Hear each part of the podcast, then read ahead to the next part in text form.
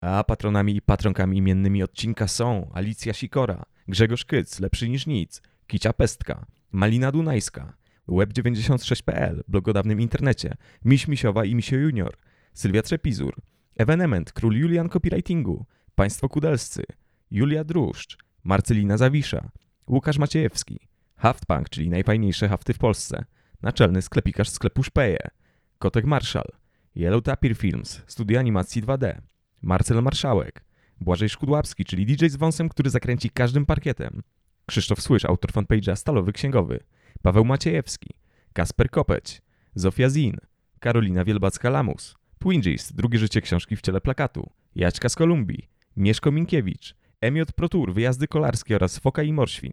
Bardzo, bardzo, bardzo Wam dziękujemy. Podcast Tex. Podcast o latach 90. i zerowych. Mateusz, dziś y, zacznijmy od pytania zamkniętego. Gdy myślisz humor, żart, widz, krotochwila, to masz na myśli z reguły Mhm. A. Cycuchy, B. Majciochy, C. Wódeczka. Bartek, nie muszę wybierać na szczęście. Oczywiście prawidłowa odpowiedź to D. Marcin Dań. Nie, Mm. prawidłowa odpowiedź to D. Kuba Wojewódzki, który jest taką krynicą humoru i te wszystkie źródła satyryczne polskie się zlewają do tego, do tego jednego akwenu, jakim jest król TVN-u od lat. No, będzie dzisiaj trochę, od razu takie, wiesz, zagajenie, żeby ludzi wprowadzić i zachęcić, żeby zostali. Będzie trochę cycuchów, będzie trochę wódeczki, Mhm. no to są nasze ulubione tematy, więc, a też tak mówię ironicznie, też nie jakieś takie najmniej ulubione, prawda, tylko inaczej Mhm. trochę o nich rozmawiamy. Dzisiaj druga część oczywiście e, naszej opowieści o e, Kubie Wojewódzkim. E, Ostatnio skończyliśmy na roku 2002, na grudniu tak naprawdę, także dojechaliśmy do tego 2003 triumfalnie na tym po prostu wychudzonym koniu humoru. O. Rozmawialiśmy o Kai Paschalskiej, o, o Piotrze Najsztubie, czyli o pierwszym sezonie e, programu Kuba Wojewódzki. E, no i tak jak mówiliśmy, to te, te, te- te, źródła, te archiwalia, jeśli chodzi o pierwszy sezon, to, to są zmarniałe strasznie. No kurczę, no coś tam wyłowisz, jakąś taką zgrywkę najgorszą na świecie z tego czy innego YouTube'a. Natomiast tutaj już się zaczynają schody, bo tutaj musimy się zmierzyć oczywiście z pełnym przekrojem, bo trochę tych odcinków się zachowało. No ale nie, nie tylko oczywiście o programie będziemy gadać, bo wątków jest sporo. Hu, hu jakie skandale, jakie cyrki, oj, będzie, będzie o czym mówić. No. Tak, no skończyliśmy na odcinku z Kają e, która to Kaja Paschalska była wypytywana przez Kubę Wojewódzkiego o co, o rzeczy, z które być może, nie wiem, może się w telewizji nie powinno się pytać osób 15-16-letnich, tak? Mhm. ale to tylko mo- e, moje zdanie. Mm, Kuba Wojewódzki e, uważał inaczej. No i tenże Kuba Wojewódzki mm, w międzyczasie tak zwanym, gdzieś tak pewnie pod koniec roku 2002, e, dostał propozycję, proszę ciebie, prowadzenia audycji w RMF FM, w której to audycji miał rozmawiać z, z politykami. Więc to brzmi po prostu jak hit, prawda? Zwłaszcza jeśli weźmiemy pod uwagę te wszystkie mm, odcinki jego talk show telewizyjnego, których, do których zapraszał tam Donalda Tuska, Andrzeja Lepera, o tym później, ale no właśnie, Kuba Wojewódzki miał e, rozmawiać em, z politykami i informowały o tym w maju roku 2003 e, wirtualne media. E, Cytuję. W ubiegłym tygodniu Kuba Wojewódzki nagrał dwa pilotowe wywiady z Jarosławem Kalinowskim, szefem PSL-u i Michałem Toblerem, rzecznikiem prasowym rządu. Były to rozmowy w ogóle niezwiązane z polityką. Kalinowskiego pytał m.in. dlaczego nie chodzi na solarium jak, Le- jak Lepper, a Tobera czy wozi swojego psa rządową Lancią. Jak dowiedzieliśmy się, to co nie? Właśnie od razu chcesz, y, człowiek ma ochotę, y, śmieje się w duszy. Jak dowiedzieliśmy się nieoficjalnie, e, szefowie RMF są rozczarowani poziomem i stylem wywiadów Kuby Wojewskiego. Cóż za zaskoczenie, proszę pana. Well. E, cytuję tutaj, e, proszę ciebie, gościa z RMF-u. Wojewódzki rozmija się z naszym oczekiwaniem. Chce pokazać, jakimi fajnymi ludźmi są politycy lub byli, nim się zajęli polityką. To nie o to chodzi. Po drugie, nie jest w stanie utrzymać języka za zębami, wyrwał się przed orkiestrę i po wstępnej, niezobowiązującej rozmowie obwieścił światu nie wiadomo co. To jest w ogóle e, e, jeszcze taki e, artefakt z czasów, kiedy Kuba Wojewódzki nie był, powiedzmy, nietykalny, tak? Kiedy Kuba Wojewódzki nie Mhm. był na tyle dużą postacią, że nie można było go skrytykować, no to tutaj facet z RMF-u po prostu zupełnie wprost mówi, że te wywiady były chujowe i tak dalej, no nie? I tutaj, co Wojewódzki mówi o tych wywiadach, w jaki sposób on, on, on się z tego tłumaczył, to jest fragment wywiadu z L. Nagrałem dwa, tam z Tablerem i Kalinowskim, tak? Zrobiłem je tak, jakby, jakbym chciał, żeby takie audycje wyglądały, Matko Boska. E, Kalinowskiego zapytałem, czy wybiera się na film Matrix, powiedział, że nie kuma, więc mu wytłumaczyłem, że to jest taki Miller, co innego widać, a co innego słychać. To, to zdanie, to w ogóle ten fragment, to jest jakiś taki wydestylowany mhm. humorek Wojewódzkiego, nie? To jest taka, taka strategia dziennikarska, że zapraszasz, nie wiem, tam generała Jaruzelskiego i pytasz go o seks analny, whatever, tak? Że, o, o, Czekaj, bo zaintrygowałeś mnie akurat no, takim No nie, właśnie o to chodzi, że, że bierzesz dwa jakieś tam, dwie kontrastowe rzeczy, tak? Że tutaj przychodzi po prostu, e, wiesz, Maciej Giertych i będzie ci opowiadał o szybkich i wściekłych, czy pan widział ten film? I żart polega na tym, że nie widział, bo jest starym dziadem, który ogląda głównie Potop. Tak, tak, no możliwe, jak wszyscy tak naprawdę, akurat jeśli chodzi o Potop, ale no wiesz co, tak, to, znaczy tutaj wojewódzkość polega na tym, że jest oczywiście żarciach polityczny taki, ale taki dla ludzi, taki dla ludzi, kurde, no, Andrzej Podulka, Szczepan Sadurski, no jest oczywiście tych arcypatronów wielu rzeczywiście. No tak, no nie wyszło. Rzeczywiście powstały dwa odcinki, e, jakieś takie piloty powiedzmy, albo bardziej próbne odcinki i szefostwo RMF-u stwierdziło, że nope, nie, jednak to nie był jakiś taki wybitny pomysł. Czy wybitnym pomysłem była gra na perkusji w przypadku Kuby Wojewódzkiego? Nie wiemy tego, bo to już jest kwestia oczywiście samopoczucia i jakiegoś takiego spełnienia. Natomiast w 2003 roku również mm, Kuba y, Wojewódzki pojawił się na wydawnictwie muzycznym. Chodzi o album Cisza zespołu Klatu. Wcześniej ten zespół się nazywał Klaatu przez 2A i wydał nawet mm, płytę w Arstonie w latach 90. E, w Arstonie, w którym pracował Wojewódzki.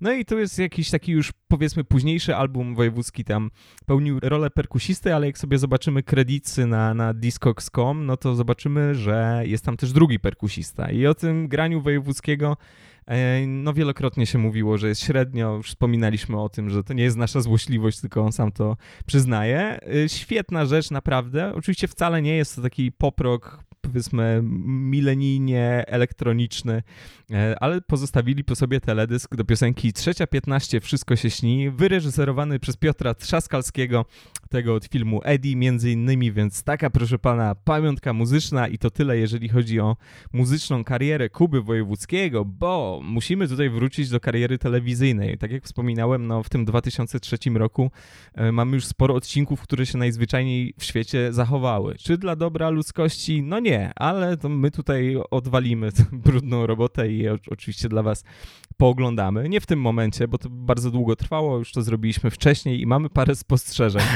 No, jest tam sporo y, grubasów i to nie jest oczywiście personalne wobec nikogo, chodzi po prostu o grube żarty i grube odcinki. Mm, mamy na przykład odcinek z Agnieszką Maciąg i z Januszem Korwin-Mikkem, i tutaj już jest naprawdę ciężko. Wy widzieliście fragment, jeżeli zaglądacie na naszego Instagrama albo TikToka.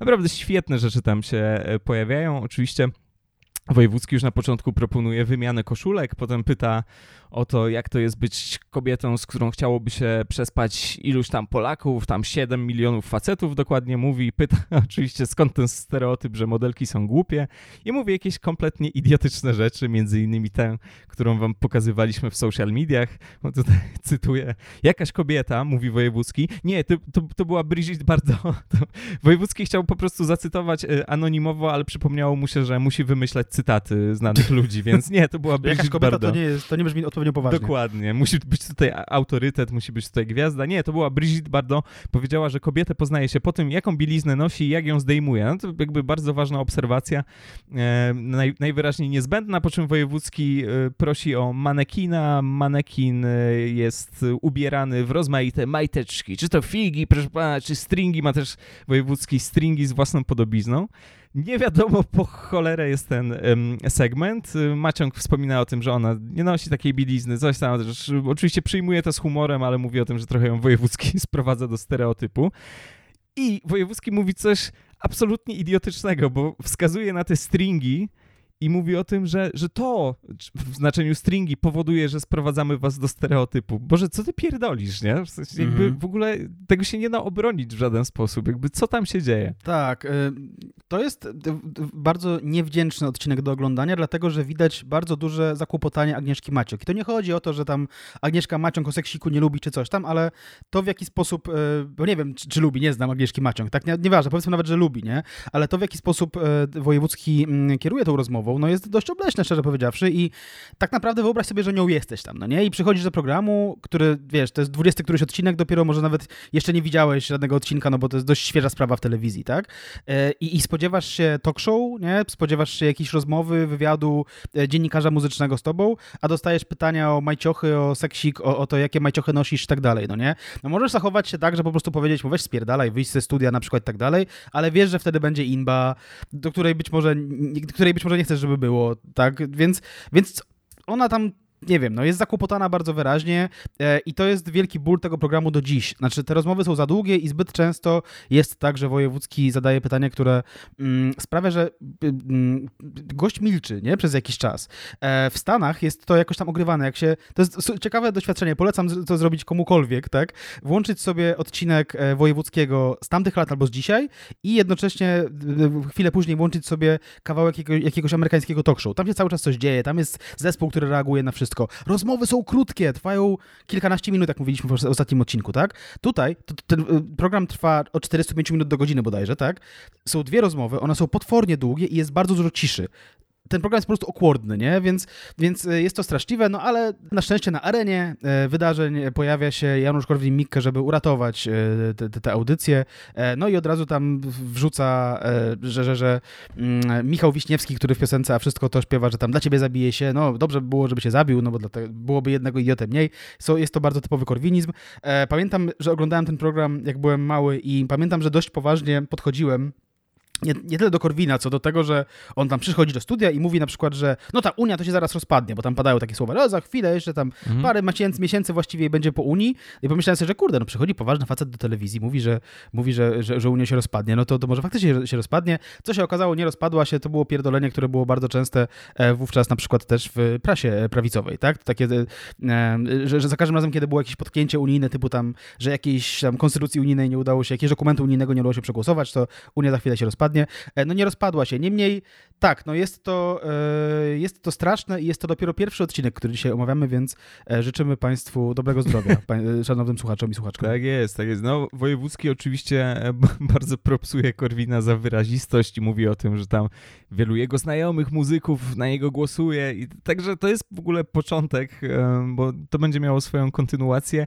Ja myślę, że Kuba Wojewódzki dosyć sporo zrobił dla, dla Janusza Korwin-Mikkego. Ja nie wiem, czy zdaje sobie z tego sprawę, ale generalnie jeszcze w, w tej mm, poprzedniej dekadzie pojawi się program, w którym Korwin będzie no, po prostu rozwijał rozmaite swoje teorie i pomysły i nie będzie niepokojony absolutnie przez prowadzącego. Nie? Lecimy dalej z tymi wesołymi historiami. E, mamy też odcinek z 2003 z Edytą Górniak. Jest to odcinek również krępujący. Jest to takie uczucie, które się często pojawia w trakcie oglądania programu Kuby Wojewódzkiego, bo co tutaj się dzieje? No, przychodzi Edyta Górniak, która jest jedynym gościem tego odcinka.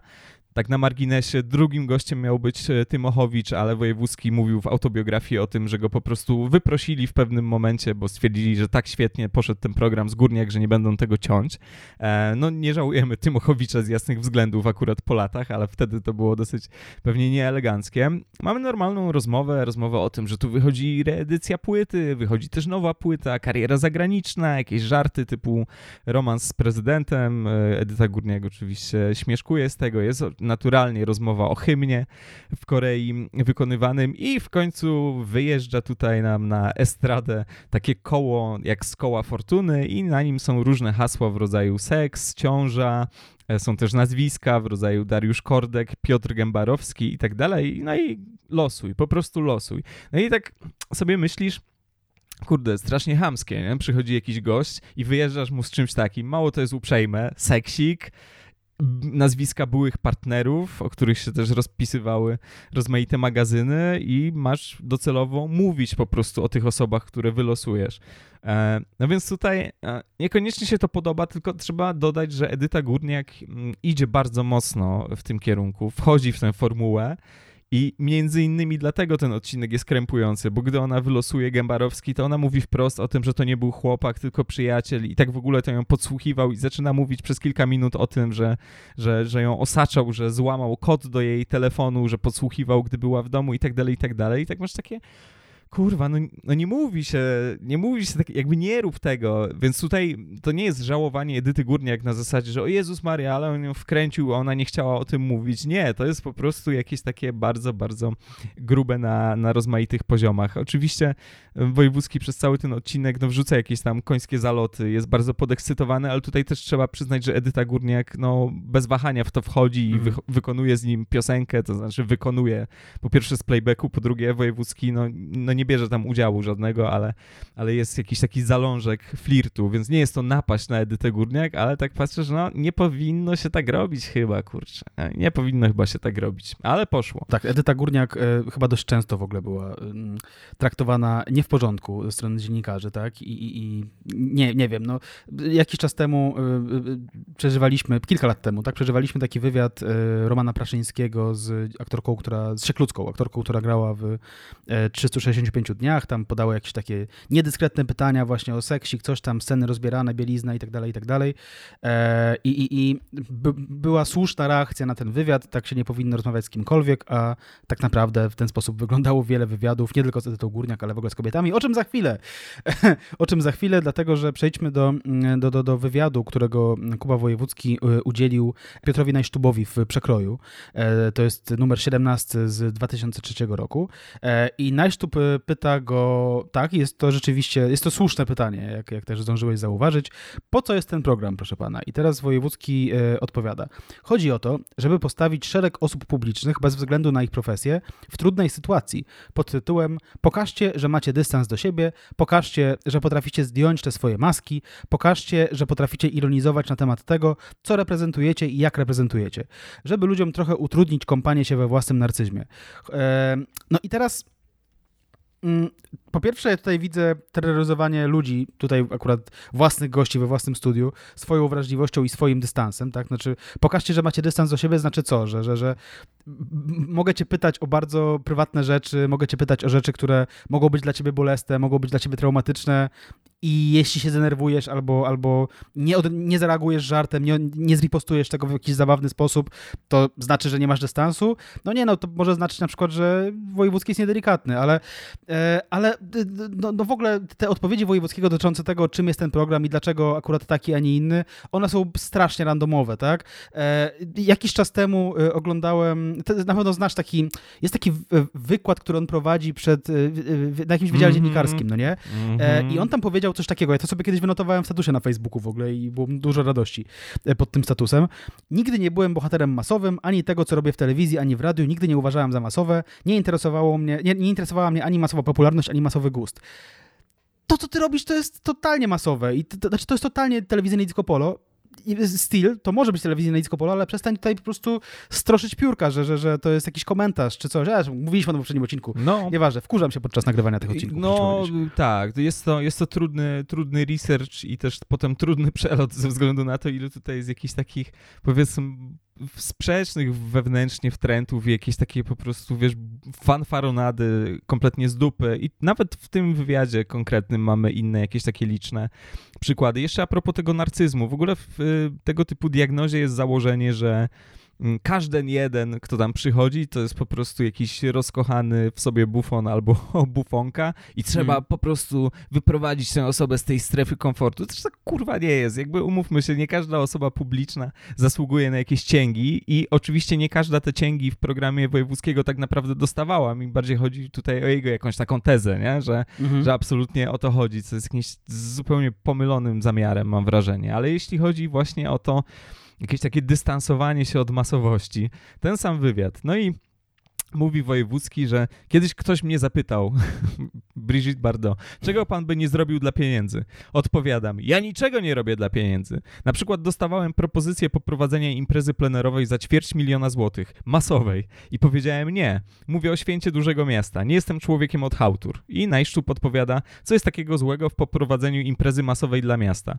Złe samopoczucie prowadzącego, odpowiada Wojewódzki. Miałbyś przed sobą 120 tysięcy ludzi i mógłbyś do nich mówić, rozbawiać ich. Dlaczego nie? Bo to nie jest forma, w której ja się czuję. Najszczub. Robisz program przed telewizorami, siada średnio 2 miliony widzów i ich zabawiasz. I wojewódzki. Robię program na swoich warunkach. W programie pod tytułem Estrada pozbawiona pod Wawelem. Nie dobieram sobie gości, artystów, także publiczności. Nie można mnie kupić. No i tam dalej się toczy ta rozmowa. To też jest oczywiście, nie, nie chodzi o wytykanie jakiejś tam osobie, że przez 10 czy kilkanaście lat się jej zmieniło, nie?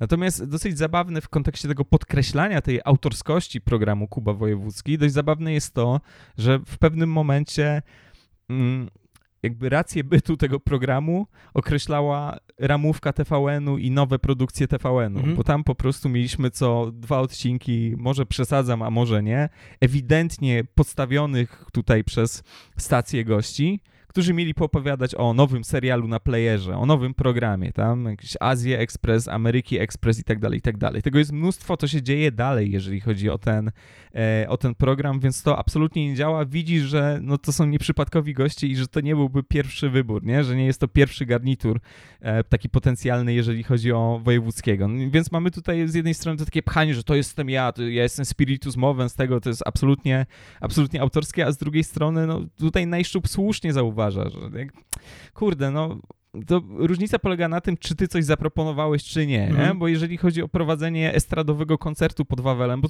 tu, chyba faktycznie chodziło o jakiś tam event krakowski, między tym em, eventem, a tam klepaniem sobie po prostu, wiesz, na pośladkach melodii za parawanem, no to, to nie ma jakiegoś takiego wielkiego dystansu, nie, nie, nie ma specjalnej różnicy, więc no to jest typowe takie, wiesz, jakieś wicie się wojewódzkiego, którego jest sporo w wywiadach. Tak, przy okazji, o ile wiem, Wojewódzki przynajmniej jeszcze parę lat temu mówił, że to, to od niego zależą, zale- zależy to, jacy goście są zapraszani, że to on ich wydzwania i tak dalej.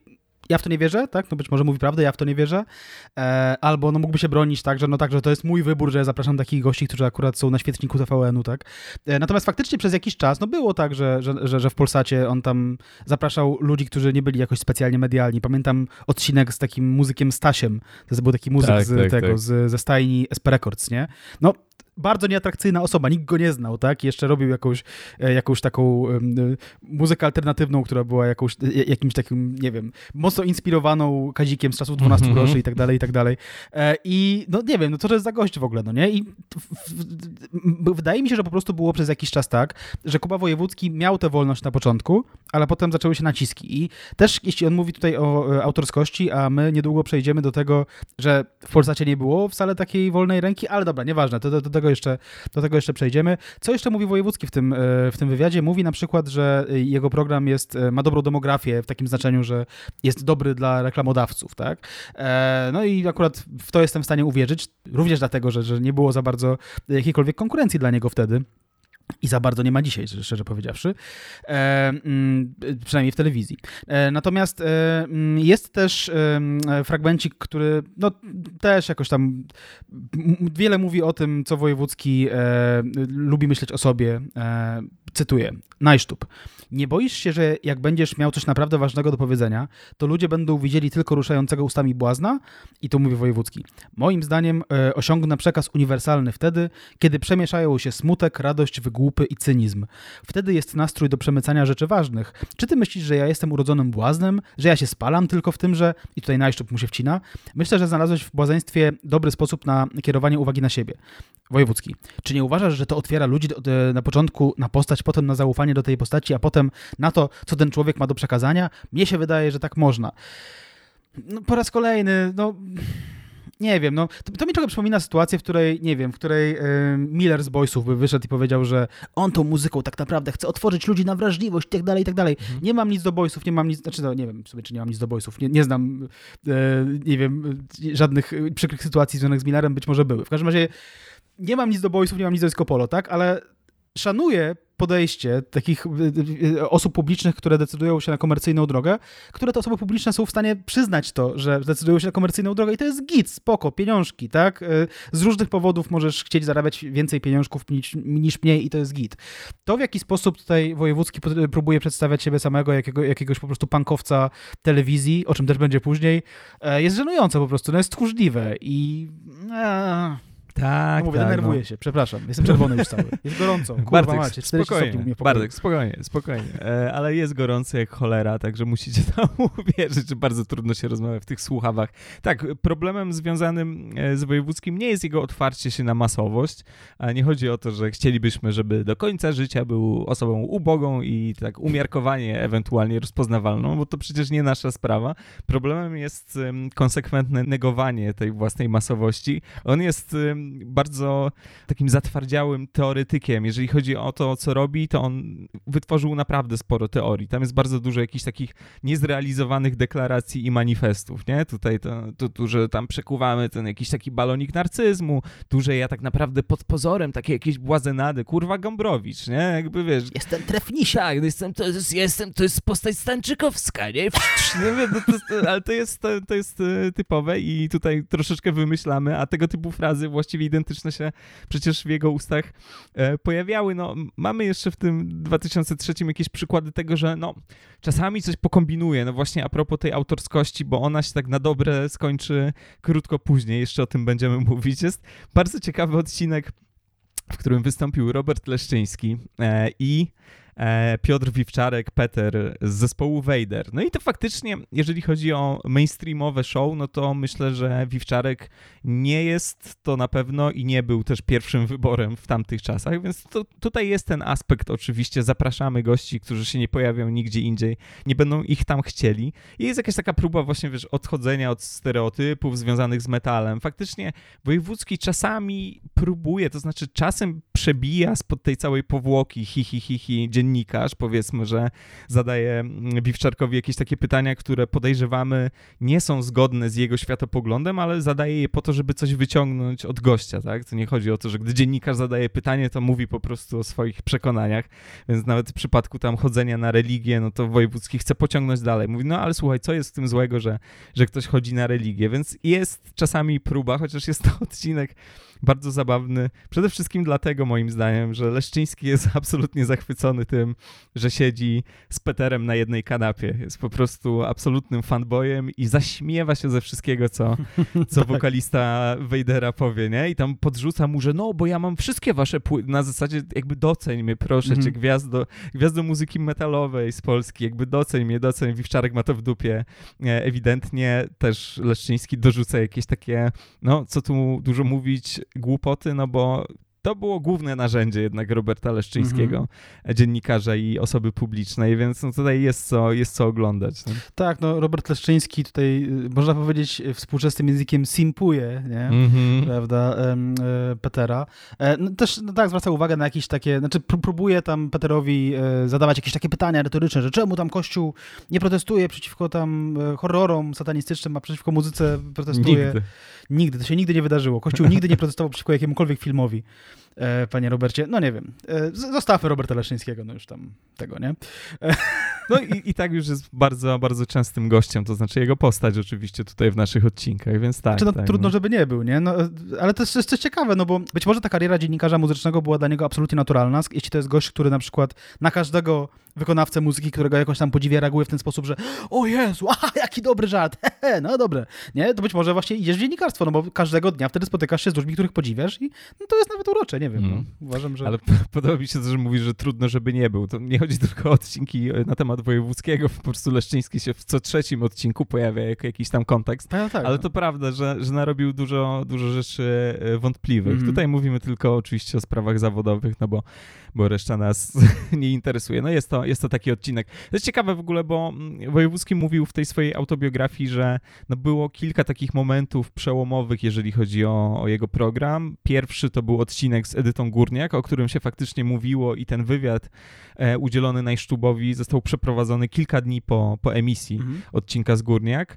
Mówił też o tym, że drugim takim przełomowym momentem był odcinek z Janem Rokitą i Agnieszką Rylik, e, ale niestety nie ma tego odcinka, więc możemy tutaj tylko zaufać oczywiście autorowi prowadzącemu programu. No, Rokita przyznał się w tym odcinku, że, że ma krasza na no powiedział, że no, piękną blondynkę z filmu Pierwszy Milion, miał na myśli Agnieszkę Włodarczyk y, i zaczęło się jakieś tam ślinienie i wrócił Rokita do wojewódzkiego, do programu w 2006 i drugą z zaproszonych osób była Agnieszka Włodarczyk, także hi, hi, hi, hi i po prostu flirt i napięcie, no ale tutaj mówimy akurat o odcinku, którego nie mogliśmy poznać. Jest masa jakichś takich nudnych rzeczy strasznie, no właśnie, wojewódzki, mimo że sam absolutnie nudzi w programie bardzo często, albo po prostu wypuszcza odcinki, które są nudne, w których nie ma mhm. nic, w których nie ma żadnej treści, żarty, jeśli są, to nieśmieszne i tak dalej, ale też bardzo chętnie wojewódzki zarzucał i chyba zarzuca dalej, mam wrażenie, jakimś wykonawcom, że ej, a dlaczego ty nie jesteś taki, jak ja bym chciał? No już wspominaliśmy o tym w pierwszym odcinku, ale to jakieś takie przydupcanie się do artystów na zasadzie,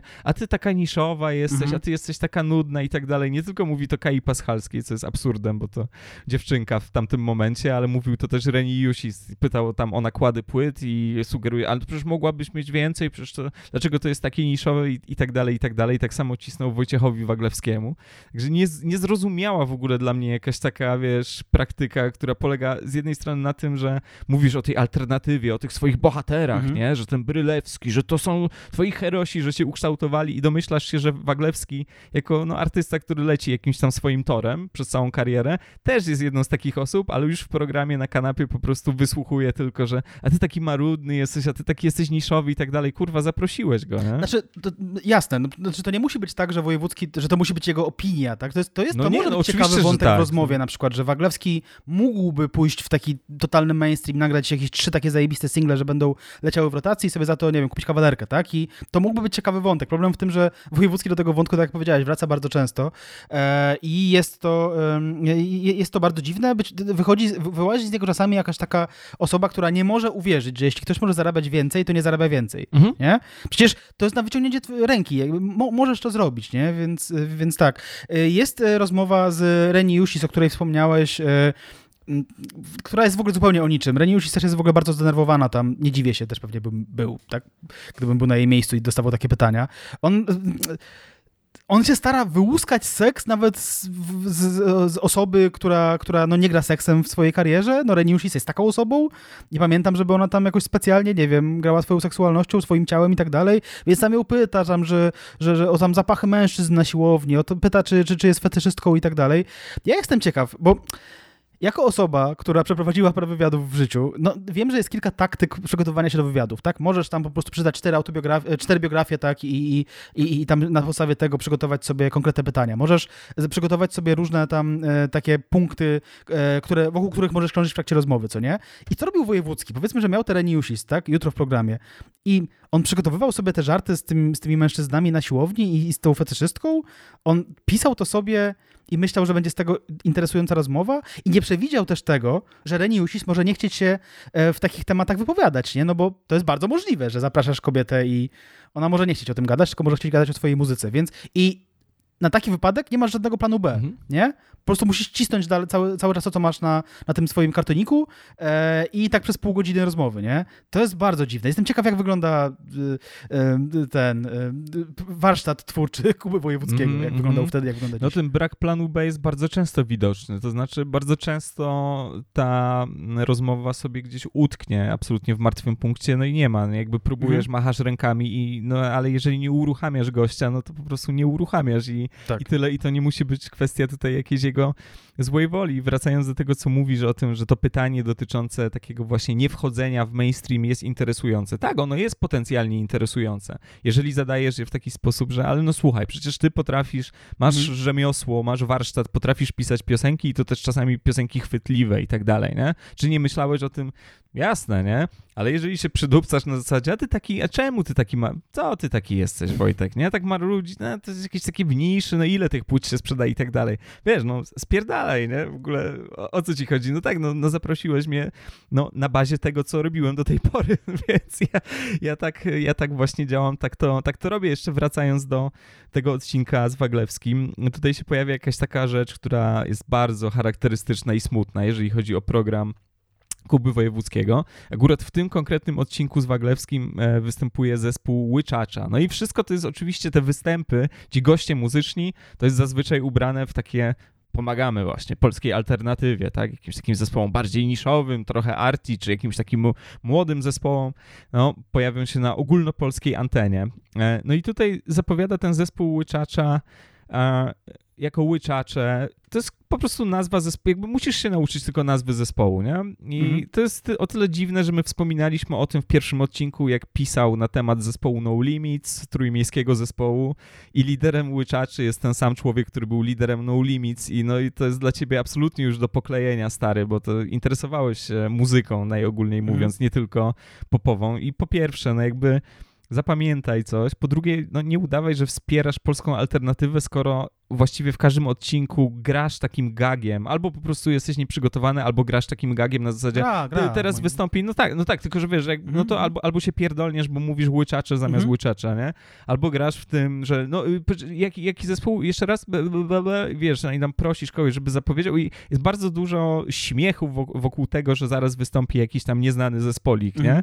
Jest to super w ogóle hamskie i moim zdaniem jakieś takie wiesz, no upokarzające trochę dla tych zespołów, które oczywiście, że chcą się pokazać w Polsacie, nie? W dobrym czasie antenowym, będąc nieznanymi zespołami, to jest zupełnie, zupełnie normalne. Jakby po co? Po co? Nie ukrywam, że uwiera mnie bardzo ten wątek i że już mnie uwierał za dzieciaka, że tak powiem, nie? Że to jest po prostu, kurwa, słabe i niegrzeczne i... Tak, to jest taki running joke, który leciał przez wiele odcinków. E, on miał różne tam mutacje. Kiedy występował w programie zespół Renton, to on tam udawał, że ktoś mu musi podpowiedzieć na słuchawce, że, że, że, że to jest zespół Renton. E, no, chujowe. Szczerze powiedziawszy, tak pomyślałem sobie w trakcie przygotowań do tego odcinka, że fajnie byłoby, gdyby na przykład odezwali się do nas jacyś ludzie, którzy występowali kiedyś u, u Wojewódzkiego i no, mogliby opowiedzieć na przykład, wiesz, że, że tam, jak się czuli wtedy, kiedy, kiedy Wojewódzki e, bardzo e, głośno wyrażał pogardę w stosunku do tego, że oni są, e, że, że, oni są małym zespołem. To wszystko, e, a także traktowanie publiczności, o którym będzie później, e, sprawia wrażenie takiego, wiesz, takiego, takiej sytuacji, w której, no, przyszliście do mnie, ja tu jestem, to jest mój program, moje nazwisko i teraz mogę zrobić, co chcę, tak? Jesteście na mojej łasce, jeśli pierdolę się w nazwie zespołu, no to trudno, chuja możecie mi zrobić, nie? No bo rzeczywiście chuja mogli mu zrobić więc, e, więc tak. No ale przejdźmy do, do, do kolejnych epizodów. E, kolejny epizod to jest epizod doskonale przeze mnie pamiętany, bo wystąpił w nim Titus. Nigdy nie byłem jakimś specjalnym admiratorem e, zespołu Acid Drinkers, ale, e, ale Titus jest śmieszny. Mhm. E, przy czym często jest też śmieszny, bardzo knurkowo i widać to w tym e, odcinku, w którym też wystąpiła Justyna Majkowska. Wtedy już była, tak? Wokalistka mhm. ich troje, która próbowała coś tam sobie działać jeszcze na poletku muzycznym. I no dzieją się tam rzeczy, tak? No Majkowska e, na przykład wspomina, że, że, że ma taki samochód, którego nazywa cytrynką, bo jest taki żółty, a, a tam Titus wtedy się wtrąca, że myślałem, że mówi o swojej cytrynce. No jest to taki humorek. Um, przy czym jednocześnie e, Wojewódzki jest w opałach za każdym razem wtedy, kiedy do studia przychodzi osoba, która nie chce grać w jego grę i w ogóle na przykład, nie wiem, ma zupełnie inne poczucie humoru i nie chce e, kontynuować tych żartów, bo wtedy jest okłodnie i jest w kłopotach wtedy, kiedy do studia przychodzi ktoś, kto, e, kto ma lepszy timing niż on, nie? E, kto, kto to potrafi zażartować szybciej, sprawniej i, i, i, e, i nie mówię, żeby tam ten żart, że, że ten żart o cytrynce jest jakiś wybitny, bo nie jest, absolutnie. E, Justyna Majkowska być może słusznie poczuła się y, y, kiepsko z tym dowcipem, nie mam pojęcia, y, ale faktycznie Titus jest dużo zabawniejszy niż Wojewódzki i tak bywało w tym programie wielokrotnie, nie? Że przychodził ktoś, kto jest ewidentnie śmieszniejszy. Oj tak, tak, tak. Zdecydowanie też mnie to bardzo, bardzo bawiło. To znaczy bawi momentami do dziś, co wróciłem sobie do tego odcinka. Tutaj też jest znowu ten aspekt na zasadzie, no tak, no Titus nie jest gościem, przynajmniej w tamtym momencie jeszcze, tym gościem, którego zaprosisz do mainstreamowego show, a tutaj faktycznie zostaje wciągnięty, wiadomo, że się znają z tych czasów brumowych, niebrumowych, tam Acid Drinkers zrobili znaną okładkę z brumem mhm. e, magazynu, e, no i wjeżdżają też tematy, których za bardzo, no nie, nie było ich w wieczorze z Alicją na przykład zbyt wielu, nie? Jak Titus opowiada o tam kompaniu się w gównie, o piciu tanich win, o narkotykach i rozkminia, że, że są dla ludzi, ale nie dla wszystkich. Jak widzę zaćpanego dzieciaka, to nie jest śmieszne i tak dalej, i tak dalej. Jest tam oczywiście trochę takiego, wiesz, e, moralizatorstwa ala stara mhm. szkoła roka, ale pod względem tematycznym tutaj troszkę nam to rozszerza telewizję, telewizja tamtych czasów, więc to jest dosyć, dosyć ciekawy przykład. Ciekawy jest też ten odcinek z Krzysztofem Materną i z Kevinem Eistonem. Kto to jest Kevin Eiston? No to był, e, to był Brytol e, z Europa da się lubić. Mhm. Swego czasu bardzo lubiany i bardzo popularny. Niekoniecznie lubiany przez Krzysztofa Maternę, co bardzo widać w tym odcinku. I tutaj znowu jest właśnie jakiś taki aspekt, że raz na jakiś czas, ale to zależy oczywiście od gości, nie od mhm. prowadzącego, bo wojewódzki nie jest w stanie sprokurować takich rzeczy. Tak. Raz na jakiś czas ten program jest inny niż programy tamtej doby, czy w ogóle niż regularne takie talk show produkowane w Polsce, bo jest sporo jakiejś takiej sympatycznej, ale jednak bucówy ze mhm. strony materny wobec wojewódzkiego. Materna też wymienia z nazwi, nazwiska nauczycieli, którzy go gnębili od podstawówki po prostu i, i, i, robi z tego jakiś taki, jakiś taki running joke, który jest, jest całkiem, całkiem zabawny, nie? Tam potem pani Tronina. Pani, pani Tronina, tak, wspominał o jakimś tam kumplu, który po prostu zdefraudował pieniądze zebrane tam jakim, o jakimś tam skarbniku klasowym, więc tak, no by, bywa śmiesznie. Nazywa go szmatą. Nazywa go wprost szmatą z Kevinem Eistonem absolutnie nie chcę rozmawiać i nie chodzi tutaj na pewno o jakieś uprzedzenia wobec obcokrajowców, tylko no, mają inny lot zdecydowanie tam pod względem, nie wiem, humorystycznym, umysłowym, więc, więc zdarzają się jaśniejsze momenty. Nie wiem, czy w tym momencie nie zacytowałem Marcina Świetlickiego, który jest podobny do Krzysztofa Materny, tak swoją mm. drogą, ale no, one są rzadkie i one nie no, wynikają z tego, jak pracuje wojewódzki, nie? One wynikają po prostu samoistnie z tego, kto tam się pojawi. Tak, y, Materna jest tutaj bardzo zabawny, jest dużo zabawniejszy niż w kolejnym odcinku e, Wojewódzkiego, w którym wystąpił tam ileś lat później, bo tam już jest mhm. zwykłym gościem, który, który mówi, jest, jest życzliwy dla Wojewódzkiego. On tutaj jest y, bardzo sarkastyczny nie tylko w stosunku do Estona, ale właśnie też w stosunku do prowadzącego i, to się jakoś tam fajnie zgrywa, przy czym ja nie wiem, no jest trochę bucem, nie? Znaczy jest, yy, ja nie, nie, nie wiem, żebym jakoś tam bardzo było mi żal Kevina Eastona, no ale go tam troszkę ośmiesza, no kurczę, no nie, no. Yy, i, i Materna wtedy występował chyba z pozycji gościa, który, który powolutku już się wycofywał z telewizji, czy już był właściwie wycofany, mm -hmm. tak? I widział to nowe, ten nowy narybek w postaci no, czy Kuba Wojewódzkiego, czy nawet Eistona, no bo przecież Eiston e, występował w telewizji, tak, w TVP2 e, w porach wysokiej oglądalności. E, no i trochę załamował ręce być może, bo my tam z Manem robiliśmy takie fajne rzeczy i tam ze Stegenką i, e, i, i z Wasowskim i ze Szcześniakiem, tak? A teraz jakieś takie gówno leci i jest e, troszkę, troszkę zgorzkniały być może z tego powodu, ale to zgorzknienie faktycznie jest zabawne. W przeciwieństwie do odcinka z Lisem, Tomaszem Lisem. Jej, jest wielki powrót, witamy. Myśmy, nie wiem, czy myśmy mówili o tym odcinku w odcinkach e, w, w, w odcinkach o Tomaszu Lisie? Chyba nie. No, nie wiem, czy nie, czy nie wrzuciliśmy jakiegoś, jakiegoś fragmentu tam, no, do gadki. Nie pamiętam. No. W każdym razie, w każdym razie, e, Kuba Wojewódzki e, zaczyna swój program od żartu, no bo właśnie, tak jak powiedziałeś w ostatnim odcinku, e, zawsze zaczyna się od jakiegoś takiego żartobliwego, prawda, intro i tutaj tym intrem jest taki żart, że e, akcja przygarnij kropka, e, kto pamiętał ten, znaczy, to może wytłumaczymy. Chodziło o to, że naklejasz na, na e, ekran telewizora taką naklejkę kropka i on miał się chyba naświetlać w momencie reklam. To był jakiś skam, to była jakaś bzdura, nie? To było dziwne, no. To niemożliwe, żeby to tak działało, nie? Anyway, e, chodziło o to, żeby po prostu oglądać reklamy w TVN-ie, bo wtedy on się naświetla i potem odsyłasz tego kropka do, do telewizji czy coś, nie mam pojęcia. No w każdym razie, że ta akcja przygarnij kropka będzie e, nosiła nazwę Przygarnij chłopka, jeśli by się za to wzięła samoobrona. Świetny żart, dlatego że Mateusz, ja ci tłumaczę, bo ty być może nie rozumiesz. Mhm. On korzysta z tego, że e, kropka i chłopka to są podobnie brzmiące słowa. Okay. I to jest humor. I to jest, ja to rozumiem. To jest dobre. To A jest chłopek dobre. to co? Że co ten leper? Co, co, co to miało wspólnego? Ja nie wiem. Ale, ale, się rymuje. To już jest za dużo dla mnie, to już jest za wysokie progi. Tak, zaraz mnie, będzie, że no jak, to chodziło o to, że samoobrona to partia taka chłopska dla rolników. Kochani, wiemy, to nie o to chodzi, tak, tak, tak. Wojewódzki to napisze w komentarzu.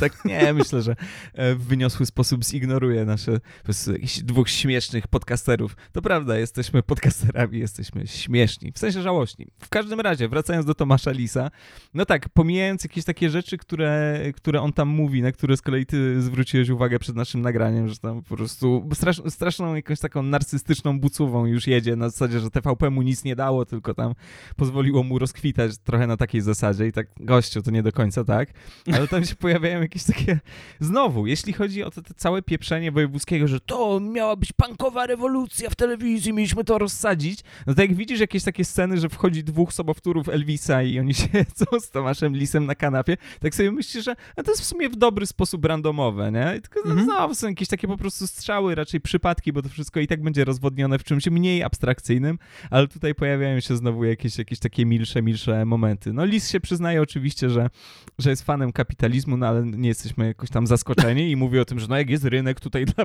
wytłumaczył im, że mogą udawać Elvisa, no jeżeli jest tam zapotrzebowanie. Natomiast to, Dzięki co, Tomasz. To, co mi się po, tak, to, co mi się podoba, to po pierwsze, no jest Lis gościem, jest tych dwóch sobowtórów, a potem mamy dwóch fanów, fanatyków w postaci Elvisa Presleya, z czego starszy z tych panów, znaczy no jeden to jest jakiś młody facet, drugi taki w średnim wieku, starszy z tych panów przekonuje, że Elvis absolutnie nie brał nigdy żadnych narkotyków, żadnych środków odurzających, no przecież nie byłby w stanie tak świetnie śpiewać, bo historia muzyki popularnej oczywiście nie zna takich nie przypadków. Zna, no była Janis Joplin, ona strasznie fałszowała, prawda, i ta, ta, ta, ta, ta chrypka po prostu, tak, to było tak. właśnie od narkotyków. Od narkotyków wszystko, tak.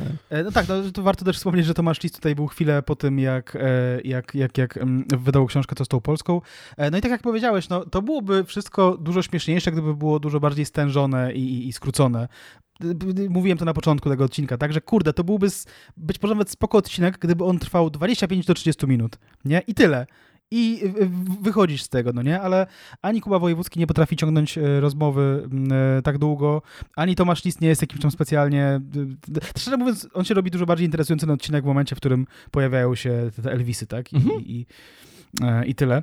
E, no ale co? No, oprócz tego, że oczywiście program ma wysoką oglądalność, jest bardzo atrakcyjny dla reklamodawców, dla atrakcyjnych reklamodawców, to jeszcze e, pojawiają się inne sukcesy i laury, na przykład statuetka Świra 2003, którą otrzymał Wojewódzki. E, no a e, także e, serwis Gazeta.pl postanowił wybrać Wojewódzkiego na najbardziej topowego Warszawkowicza. Kiedyś się częściej chyba używało tego słowa, nie? Że tam Warszawka, Warszawko, Krakówek też się używało, nie? Tak, tak. I, i, I zapytał go Tomasz Kwaśniewski z Gazety Stołecznej, co tam, jak, jak, się, jak to się podoba Wojewódzkiemu. I odpowiada Wojewódzki tak. Strasznie mi przykro, bo w ogóle się nie poczuwam. To określenie to dla mnie inwektywa. Wolę być naczelnym hamem RP niż głównym dyżurnym Warszawki. Um, no i tam, co dla ciebie znaczy Warszawka? I mówi Wojewódzki, pierwszy raz spotkałem się z terminem Warszawka w Trójmieście. Opisywano nim warszawski egoizm i butę. Warszawka to termin ukuty przez ludzi z zewnątrz, którzy próbują coś pomniejszyć, a jak się później na ten przez siebie stworzony piedestał dostają, to się cieszą i czują się nobilitowani. Używanie terminu Warszawka to totalne wieśniactwo, to neon ludzi z kompleksami. I z tych dwóch wypowiedzi moim zdaniem y, wyciekło sporo kompleksów, ale, ale, ale nieważne. E, ponieważ Wojewódzki też mówi y, w tej samej rozmowie, że, że, że, jest, że, że został uznany tym Warszawkowiczem, dlatego że jest taki wyrazisty i taki zauważalny, e, a on nie jest Warszawkowiczem, bo uwaga, tutaj jest prawda, opinia, którą mógłby też wygłosić mój stary. Clubbing uważam za zjawisko chore. E, ja nie wiem, o co mu chodzi. No właśnie te wywiady z, wojewódzkim z, z, z, okolic y, po prostu wtedy, kiedy miał tam w okolicach 40 urodzin, są strasznie mhm. losowe. I, I, czemu w zasadzie mm, on pisze, on mówi tutaj, że jest mu przykro, że został tym Warszawkowiczem. Przecież on sam mówi, jak istotny jest dystans do siebie i Warszawkowicz to nie jest jakaś obelga straszliwa, czy on tutaj prowokuje, mówiąc, że jest mu przykro, czy żartuje? Ciężko A, to wiesz, jak zwykle, wiesz, on się lubi jakoś tak, nie wiem, przebrać nagle w wywiadzie za, za Janka Nowickiego, nie? Czy tam właśnie za Janusza Głowackiego, że to, co to w ogóle te jakieś klabingi teraz, no, co, takie młodzieżowe, ja tego nie rozumiem, ja jestem smakoszem życia. No i jakieś tego typu historia. Tu jeszcze dodam, że to nie Gazeta.pl decydowało o przyznaniu tego tytułu, tylko Naród w ogóle, bo to była otwarta ankieta. Znaczy, nie, przepraszam, nie wiem, czy otwarta, może były tam jakieś propozycje. Podejrzewam, że to nie było tak, że wpisujesz imię i nazwisko, bo wyszło wtedy miliard wyników, ale, ale tak, on tam po prostu zwyciężył e, zdaniem narodu i no chyba dobrze z całą tą swoją przewózką już wtedy motoryzacyjno każdą, w tamtym momencie, ona się będzie oczywiście rozwijać, no jednak pasował do tego, jak, jakby mm -hmm. to powiedzieć, no nie powinieneś być, być oburzony. Ale to już mniejsza o, o, o Warszawę, bo przenosimy się w strony bardziej globalne. Mianowicie, co się jeszcze wydarzyło w tym 2003 roku? No, doniosłe wydarzenie, jeżeli chodzi o karierę wojewódzkiego. Przykre, chociaż nie zaszkodziło mu ostatecznie. Przykre dla nas. Przykre dla nas na pewno. Mówię o programie World Idol i to był taki no, jednorazowy w ogóle odcinek, powiedzmy, konkursowy odcinek Idola. Mamy reprezentantów i reprezentantki 11 krajów, to są zwycięzcy tych krajowych edycji. E, nas reprezentowała Alicja Janosz. E, swoją drogą, to już było po drugiej edycji Idola, mhm. czyli tym kolejnym zwycięzcą był Krzysztof Zalewski, ale może uznali, że zbyt hardkorowy, chociaż tam rok, rokowi wykonawcy powiedzmy też byli. W każdym razie, no, nas reprezentowała Alicja Janosz i reprezentował nas chujowy sposób bardzo Kuba Wojewódzki, bo właśnie poza wokalistami, wokalistkami, e, zresztą była Kelly Clarkson e, jako amerykańska zwyciężczyni, tam byli też e, wybrani jurorzy z tych poszczególnych edycji, no więc oczywiście, że tutaj Wojewódzki poszedł na pierwszy ogień. Był oczywiście też Simon Cowell, Brytyjczyk, ale reprezentował Stany Zjednoczone e, w tym konkursie. No i co tam się wydarzyło, tak? No tam powiedzmy, że o Ali Janusz można powiedzieć jeszcze dwa słowa. No był to występ taki, jaki był. Śpiewała piosenkę z Jesus Christ Superstar i śpiewała średnio, ubrana A. była totalnie nie z tej okazji. Bardzo to było w ogóle zerosowe pod względem odzieżowym ale też nie licujące zupełnie z tym numerem. Ale to, no nic, no zaśpiewała i tyle. Ale co zrobił Wojewódzki? No, Wojewódzki ewidentnie poczuł krew i stwierdził, że to jest jakaś taka jego wielka szansa, żeby jeszcze wynieść się na jakiś taki poziom e, międzynarodowy. I jak się można domyślać, darł mordę, po prostu wymachiwał rękami tam do wykonawców, e, proponował wódkę, taką małpkę jednemu z uczestników. No, nie wiem, założył krawat samoobrony, tam było dużo jakichś takich żartów właśnie nieczytelnych dla zagranicznego widza, ale u nas po prostu to było taki wink-wink, taki taki żarcioch. Mm, no i co, czy reszta tych jurorów nie reagowała na to wszystko? No reagowała, no Cowell szczególnie wkurwił się chyba tym, że Wojewódzki powiedział o występie Willa Younga, który jakąś tam karierę zrobił w tamtym czasie, no że brzmi jak Jaś Fasola śpiewający piosenki Jima Morrisona. No oczywiście, że jest to bardzo, bardzo wojewódzka wbita, na co Cowell odpowiedział, że, znaczy po pierwsze przeprosił Younga za to, że tutaj cytuję za tego debila z Polski, no i stwierdził, że równie dobrze mogli po prostu zatrudnić żółwia w miejsce Kuby Wojewódzkiego i że on by był lepszym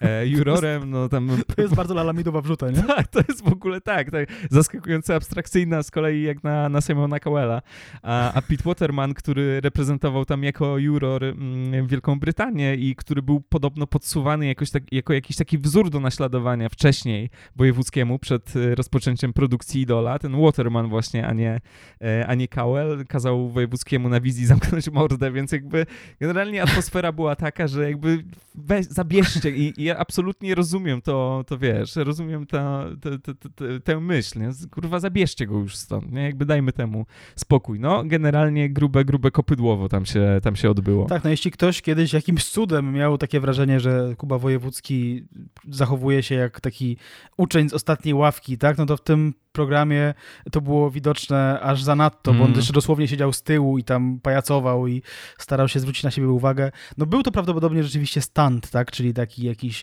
po prostu wszystko na jedną kartę. Idę tam i po prostu będę krzyczał, dar pizdę, robił wszystko, żeby tylko, e, żeby tylko na mnie zwrócili uwagę.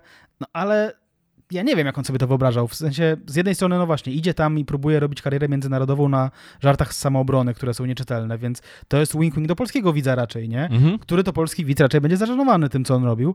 E, no ale tak, to Wojewódzki być może źle ocenił całą sytuację i, i nie widział takiej, takiej opcji, że, że, że, że to będzie uznane jako coś, e, coś bardzo niezabawnego. E, być może było tak, że, że, że Wojewódzki po prostu niespecjalnie radził sobie z angielskim. No ewidentnie te wszystkie jego e, te, te, te, takie, te, te uwagi, na przykład jak to do Younga, co, co, co zacytowałeś, że, że Jaś Fasola śpiewający Morrisona, no to było napisane w chuj, tak? Znaczy, i to jest tym, tym, tym głupsze, że on jest jurorem, nie? I rozumiem, że masz wypisane ileś disów na karteczce, jak masz e, casting do idola pierwszy, tam pierwszego i wiesz, że będą przychodzili jacyś ci kosmici, jak mm -hmm, to mhm, ich mhm. Polsat mm -hmm. określał, i po prostu wiesz, że będzie pasowało do kogokolwiek, tak? Ale tutaj przed sobą masz jednak osobę, która wygrała jakiegoś idola już gdzieś tam w jakimś kraju e, i będziesz musiał, fajnie by było, gdybyś odniósł się do tego, co ona robi, ta osoba, nie?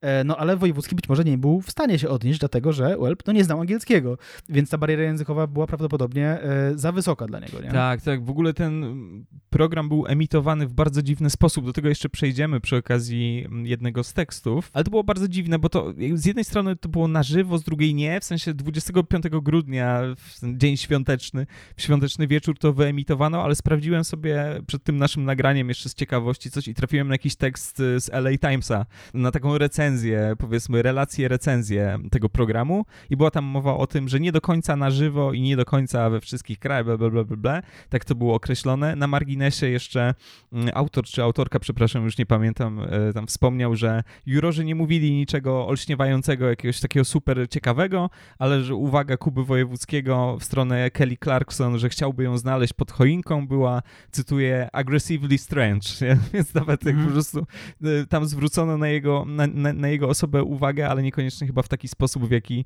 Wojewódzki by sobie, by sobie tego życzył. Więc tak, więc to, to, to było jakieś takie dziwne, montowane, to, to, to nie było do końca live, więc to, co my widzieliśmy, to a propos tych jakichś takich wtrętów, y, czysto, czysto lokalnych, niekoniecznie szło w innych krajach, ale to do tego jeszcze przejdziemy i też tego nie rozsądzimy dzisiaj swoją drogą. W każdym razie to jakby no, pełna bruta, Janosz się kłóciła z wojewódzkim, Waterman zwrócił jej uwagę, żeby przestała z nimi rozmawiać, bo dzięki temu może usłyszy od niego, w sensie od Watermana, jak bardzo jest zdolna, bo chce jej coś tam miłego powiedzieć, coś w tym guście, więc jakby wszyscy już mieli dość tej, tej polskiej ekipy, jakby, wiadomo, nie? Polacy, Polacy na zachodzie e, i zrobił się taki dosyć sążnisty gnój.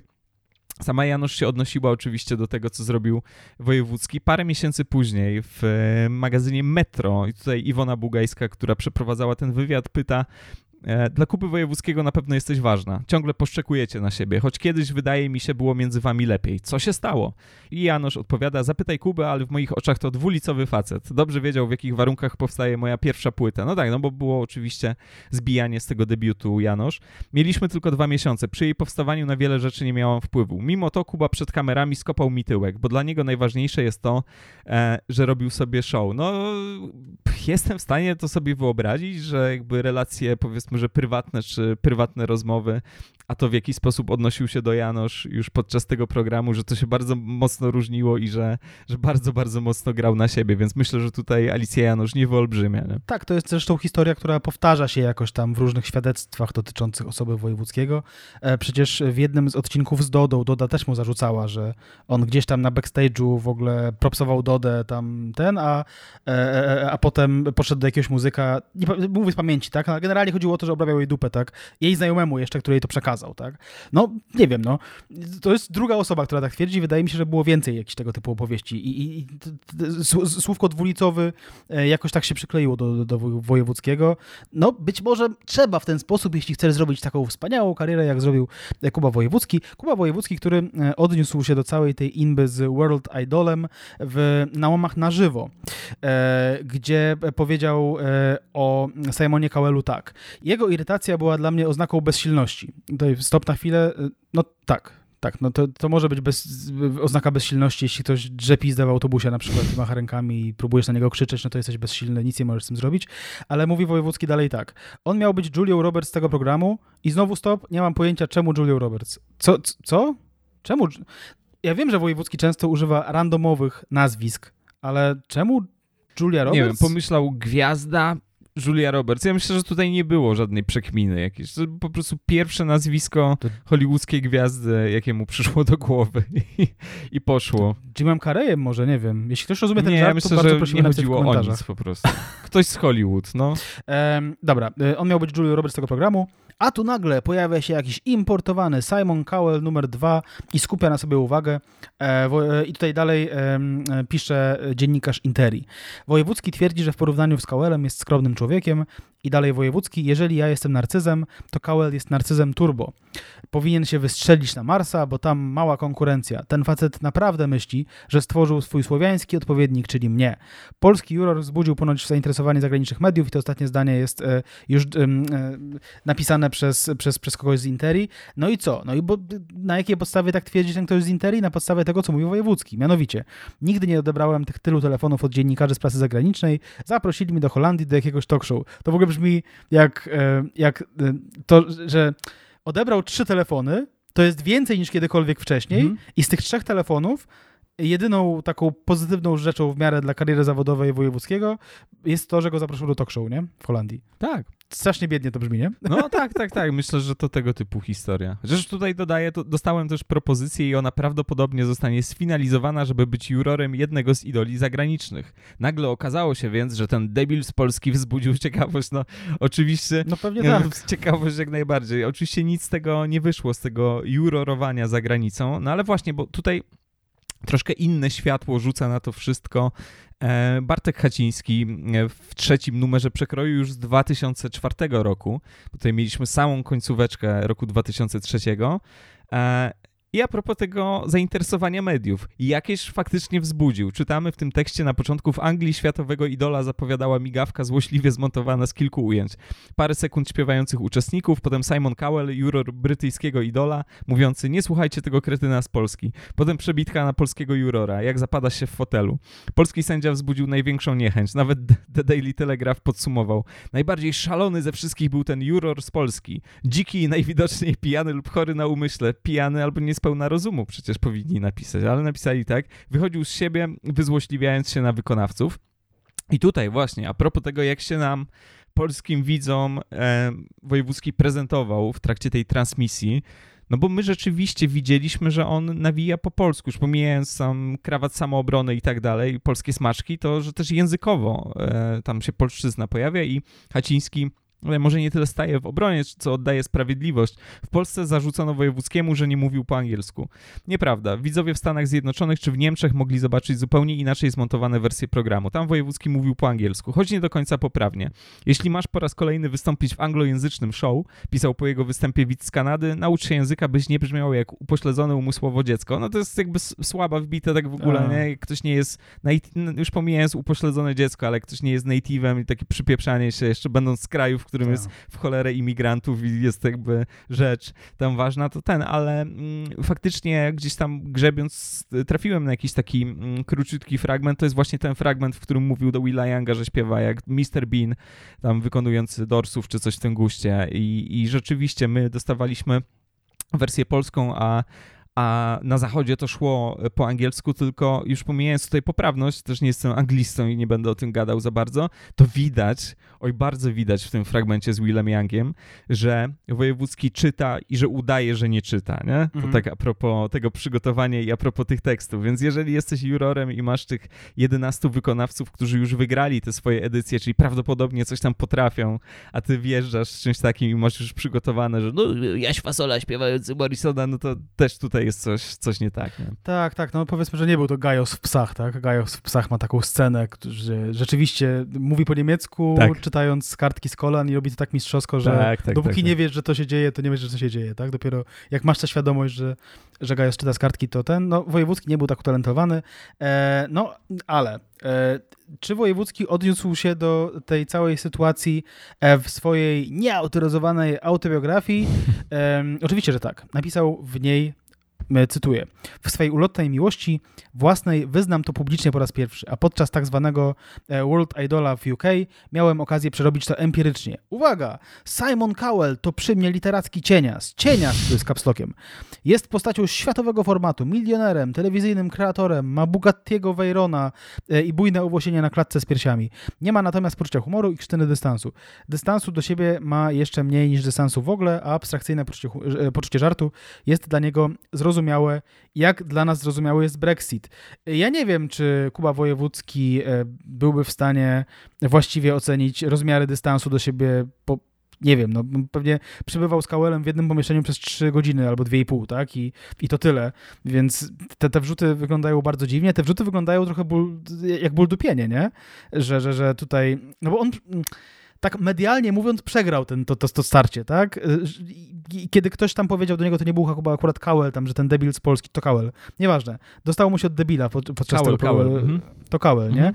No to, no to tak, no to raczej telewidzowie zgodzili się z Kałelem niż, niż, niż e, nie wiem, nie, nie wiem, czy komukolwiek było żal Wojewódzkiemu, tak? Czy to Polakowi oglądającemu ten program, czy komuś z zagranicy. No, Wojewódzki to spierdolił po prostu strasznie i był żenujący bardzo i, i, i był bardzo cringe'owy jeszcze zanim zaczęliśmy używać tego, tego słowa, tak? Znaczy pamiętam, że widziałem ten program, e, kiedy był publikowany w Polsacie i nie wyglądało to dobrze. Tak, to się, to się wszystko zgadza, wracając do Hacińskiego, poza tym, że mówił o tym, że a wiecie, z tym angielskim to nie do końca tak, my widzieliśmy to, co widzieliśmy, inni widzowie za granicą widzieli inne wersje, inne wypowiedzi, również po angielsku, ale to tutaj są ważniejsze rzeczy w tym tekście z przekroju, mianowicie Haciński zwraca uwagę na to, o czym my już tutaj mówiliśmy, że ten program się po prostu dosyć szybko zaczął psuć, jeżeli kiedykolwiek miał jakąś tam wartość, albo, ale miewał faktycznie, no, mówiliśmy o jakichś takich, wiesz, dziwnych momentach, że Mhm. m- może się tutaj jakoś tam bronił. No to Haciński mówi o tym, że Wojewódzki zaczął od prezentacji ciekawego kręgu młodych twórców, teraz do swojego show zaprasza głównie sprawdzone gwiazdy mediów. E, I jak reaguje na to publiczność? No zdaniem, zdaniem Hacińskiego i jak wynika z badań z tamtego czasu, no właśnie średnio, bo już mówiliśmy o tym, że no, program się ogląda, tu nie ma za bardzo konkurencji i tak dalej, no może faktycznie nie ma jakiegoś takiego powiedzmy odpowiednika, który by robił podobne rzeczy, no wiadomo, że potem się go będzie zestawiać z Majewskim, chociaż to zupełnie inny program, więc Tak. jakby nevermind. Inny Mm. mężczyzna rozmawia z ludźmi w Tak, telewizji. y, i, i jajcuje, ale Haciński pisze tutaj, Kuba Wojewódzki miewał większą publiczność niż trzecia edycja Idola, ale popularność programu Kuby też spada. Ten sezon zaczynał z niemal 2,2 miliona oglądalności, rekord z poprzedniego sezonu nadawania jego programu to 2,36 miliona, ale średnia z ostatnich trzech miesięcy to już tylko 1,45 miliona, więc no tam oczywiście się potem odbije, to nie chodzi o to, że o, to już nikt nie będzie tego oglądał, będziemy oczywiście o tym mówić, że ten program będzie sobie y, radził jakoś tam i trwał, ale to też pokazuje, że może były jakieś oczekiwania związane z tym show, które w wielu przypadkach zostały po prostu no, niespełnione. Nie? Jeżeli tam zobaczyłeś program, w którym są jacyś tam, kurde, metalowcy zestawieni z kimś, tam jakieś takie w ogóle, wiesz, dziwne maczowanie gości i tak dalej, jest jakiś koniokonak, jakieś takie powiedzmy rzeczy, powiedzmy para alternatywne, a potem się okazuje, że to jednak głównie chodzi o to, żeby tam zaprosić frytkę i powiedzieć parę takich żartów, które ją obrażą, no to może niekoniecznie, nie? Więc jakby jakiś taki, jakaś taka zadyszka, mm, jak Haciński tutaj wskazuje, nastąpiła. No bo jaki był ten program w roku 2004, historycznym i unijnym? No, można powiedzieć, że że coraz, coraz le, gorszy. Jednak widać bardzo mocno to, o czym mówiliśmy, że wojewódzki, no cholera, nie potrafi rozmawiać. Jeżeli gość jest jakiś taki, powiedzmy, oporny albo zirytowany czymś, to wojewódzki tego po prostu nie uciągnie. I tak jest na przykład w odcinku, w którym występuje Rudy Schubert, em, który w pewnym momencie sam sugeruje, bo e, wojewódzki lubi się śmiać z gości, że no, świetny gość mi się trafił. Tak, nie, coś tam, coś tam, jakby, że jesteś za bardzo małomówny i Rudy Schubert mówi o tym, że no to podrzuć jakiś temat, który nas interesuje, to, to wtedy pogadamy. W autobiografii Wojewódzki twierdzi, że to dlatego, że zapytał e, Rudiego Schuberta o jego łysinę, a Rudy Schubert odparł, że miał grzybicę w dzieciństwie i no to zaważyło o tym, że te włosy zaczęły szybciej wy- wy- wypadać i że wtedy dopiero rozmowa umarła. Natomiast w odcinku tego nie ma. No tutaj możemy zaufać Wojewódzkiemu albo, albo nie, ale w odcinku tego nie ma. Natomiast jakby tych przykładów jakichś takich, że ta rozmowa gdzieś utknęła w martwym punkcie, że to się nigdzie nie rusza, to będzie tutaj w cholerę. Nie? No ale właśnie, no, ma, ma tutaj wojewódzki przykład tego, że możesz zadać pytanie, które może być bolesne dla, two, dla, dla, dla, twojego, dla twojego gościa. No, tak szczerze powiedziawszy, no, znam trochę osób, które nie mają włosów i chyba nigdy mi się nie zdarzyło zadać takiego pytania, dlaczego nie masz włosów, tak jakby pytać o łycinę. Wie, wiesz co chodzi, nie? pytanie. Jako, no. po, po co? I, no bo wiem, że to jest, może być dla kogoś nieprzyjemne, a może ktoś ma dystans akurat i Mhm. zbije to żartem i będzie fajnie, no nie? No ale jest taka opcja, że ktoś nie będzie miał tego dystansu, a tutaj Wojewódzki stwierdza, że w programie e, w Polsacie może zadać takie pytanie na oczach telewizów, no i jeśli goście wkurwi, no to ma do tego absolutnie prawo, nie? Więc takie pierdolenie o, o, o dystansie jest, jest, jest straszliwe. Ciekaw jestem, gdzie są te granice dystansu u, u Wojewódzkiego i u Śmieszków jego pokroju, nie? Mhm. E, no bo na pewno nie tam, gdzie, gdzie, gdzie on tam, wiesz, e, gdzie jest on sam z własną głową, nie? Czyli na przykład spokojnie możemy użyć słowa na P oznaczającego tam, tam slur na geja, tak? Bo akurat ja sam nie mam, nie jestem osobą homoseksualną, więc, więc czemu by nie, nie? E, no ale tak samo nie jestem łysy, więc mogę zadać pytanie o łysinę, więc pewnie tu, tutaj wystarczył te granice. E, był odcinek absurdalny zupełnie z Weroniką Marczuk-Pazurą i tak. Rafałem Ziemkiewiczem. E, Rafał Ziemkiewicz, który tam wtedy był chyba tuż po polactwie, czy tuż przed polactwem, nie mam pojęcia. No w każdym razie Polactwo to była to taka popularna bardzo książka Rafała Ziemkiewicza. Można wręcz powiedzieć, że prawicowe to z tą Polską, Aha, no gdzie tam Rafał Ziemkiewicz wskazywał różne diagnozy dotyczące tego, dlaczego w Polsce jest taka, ta, taki chuj z gównem e, od, od, od, tylu dekad i nic się nie da zrobić. E, no i to wszystkiemu winne są te robaki Polaki oczywiście, czyli Polaki robaki to nie wymyślił testowiron, tylko jak się okazuje e, Rafał Ziemkiewicz. Dlaczego tam jest Rafał Ziemkiewicz? Dlatego, że e, on jest nie wiadomo drugim gościem. Tak, totalnie nie wiadomo. On tam przychodzi i Wojewódzki go przedstawia tak, że on jest specjalistą od wielu rzeczy, więc może być równie dobry specjalistą od, e, od, od, od Cezarego Pazury i od jego kariery. Ale czemu tak? Jak nie wiem, no.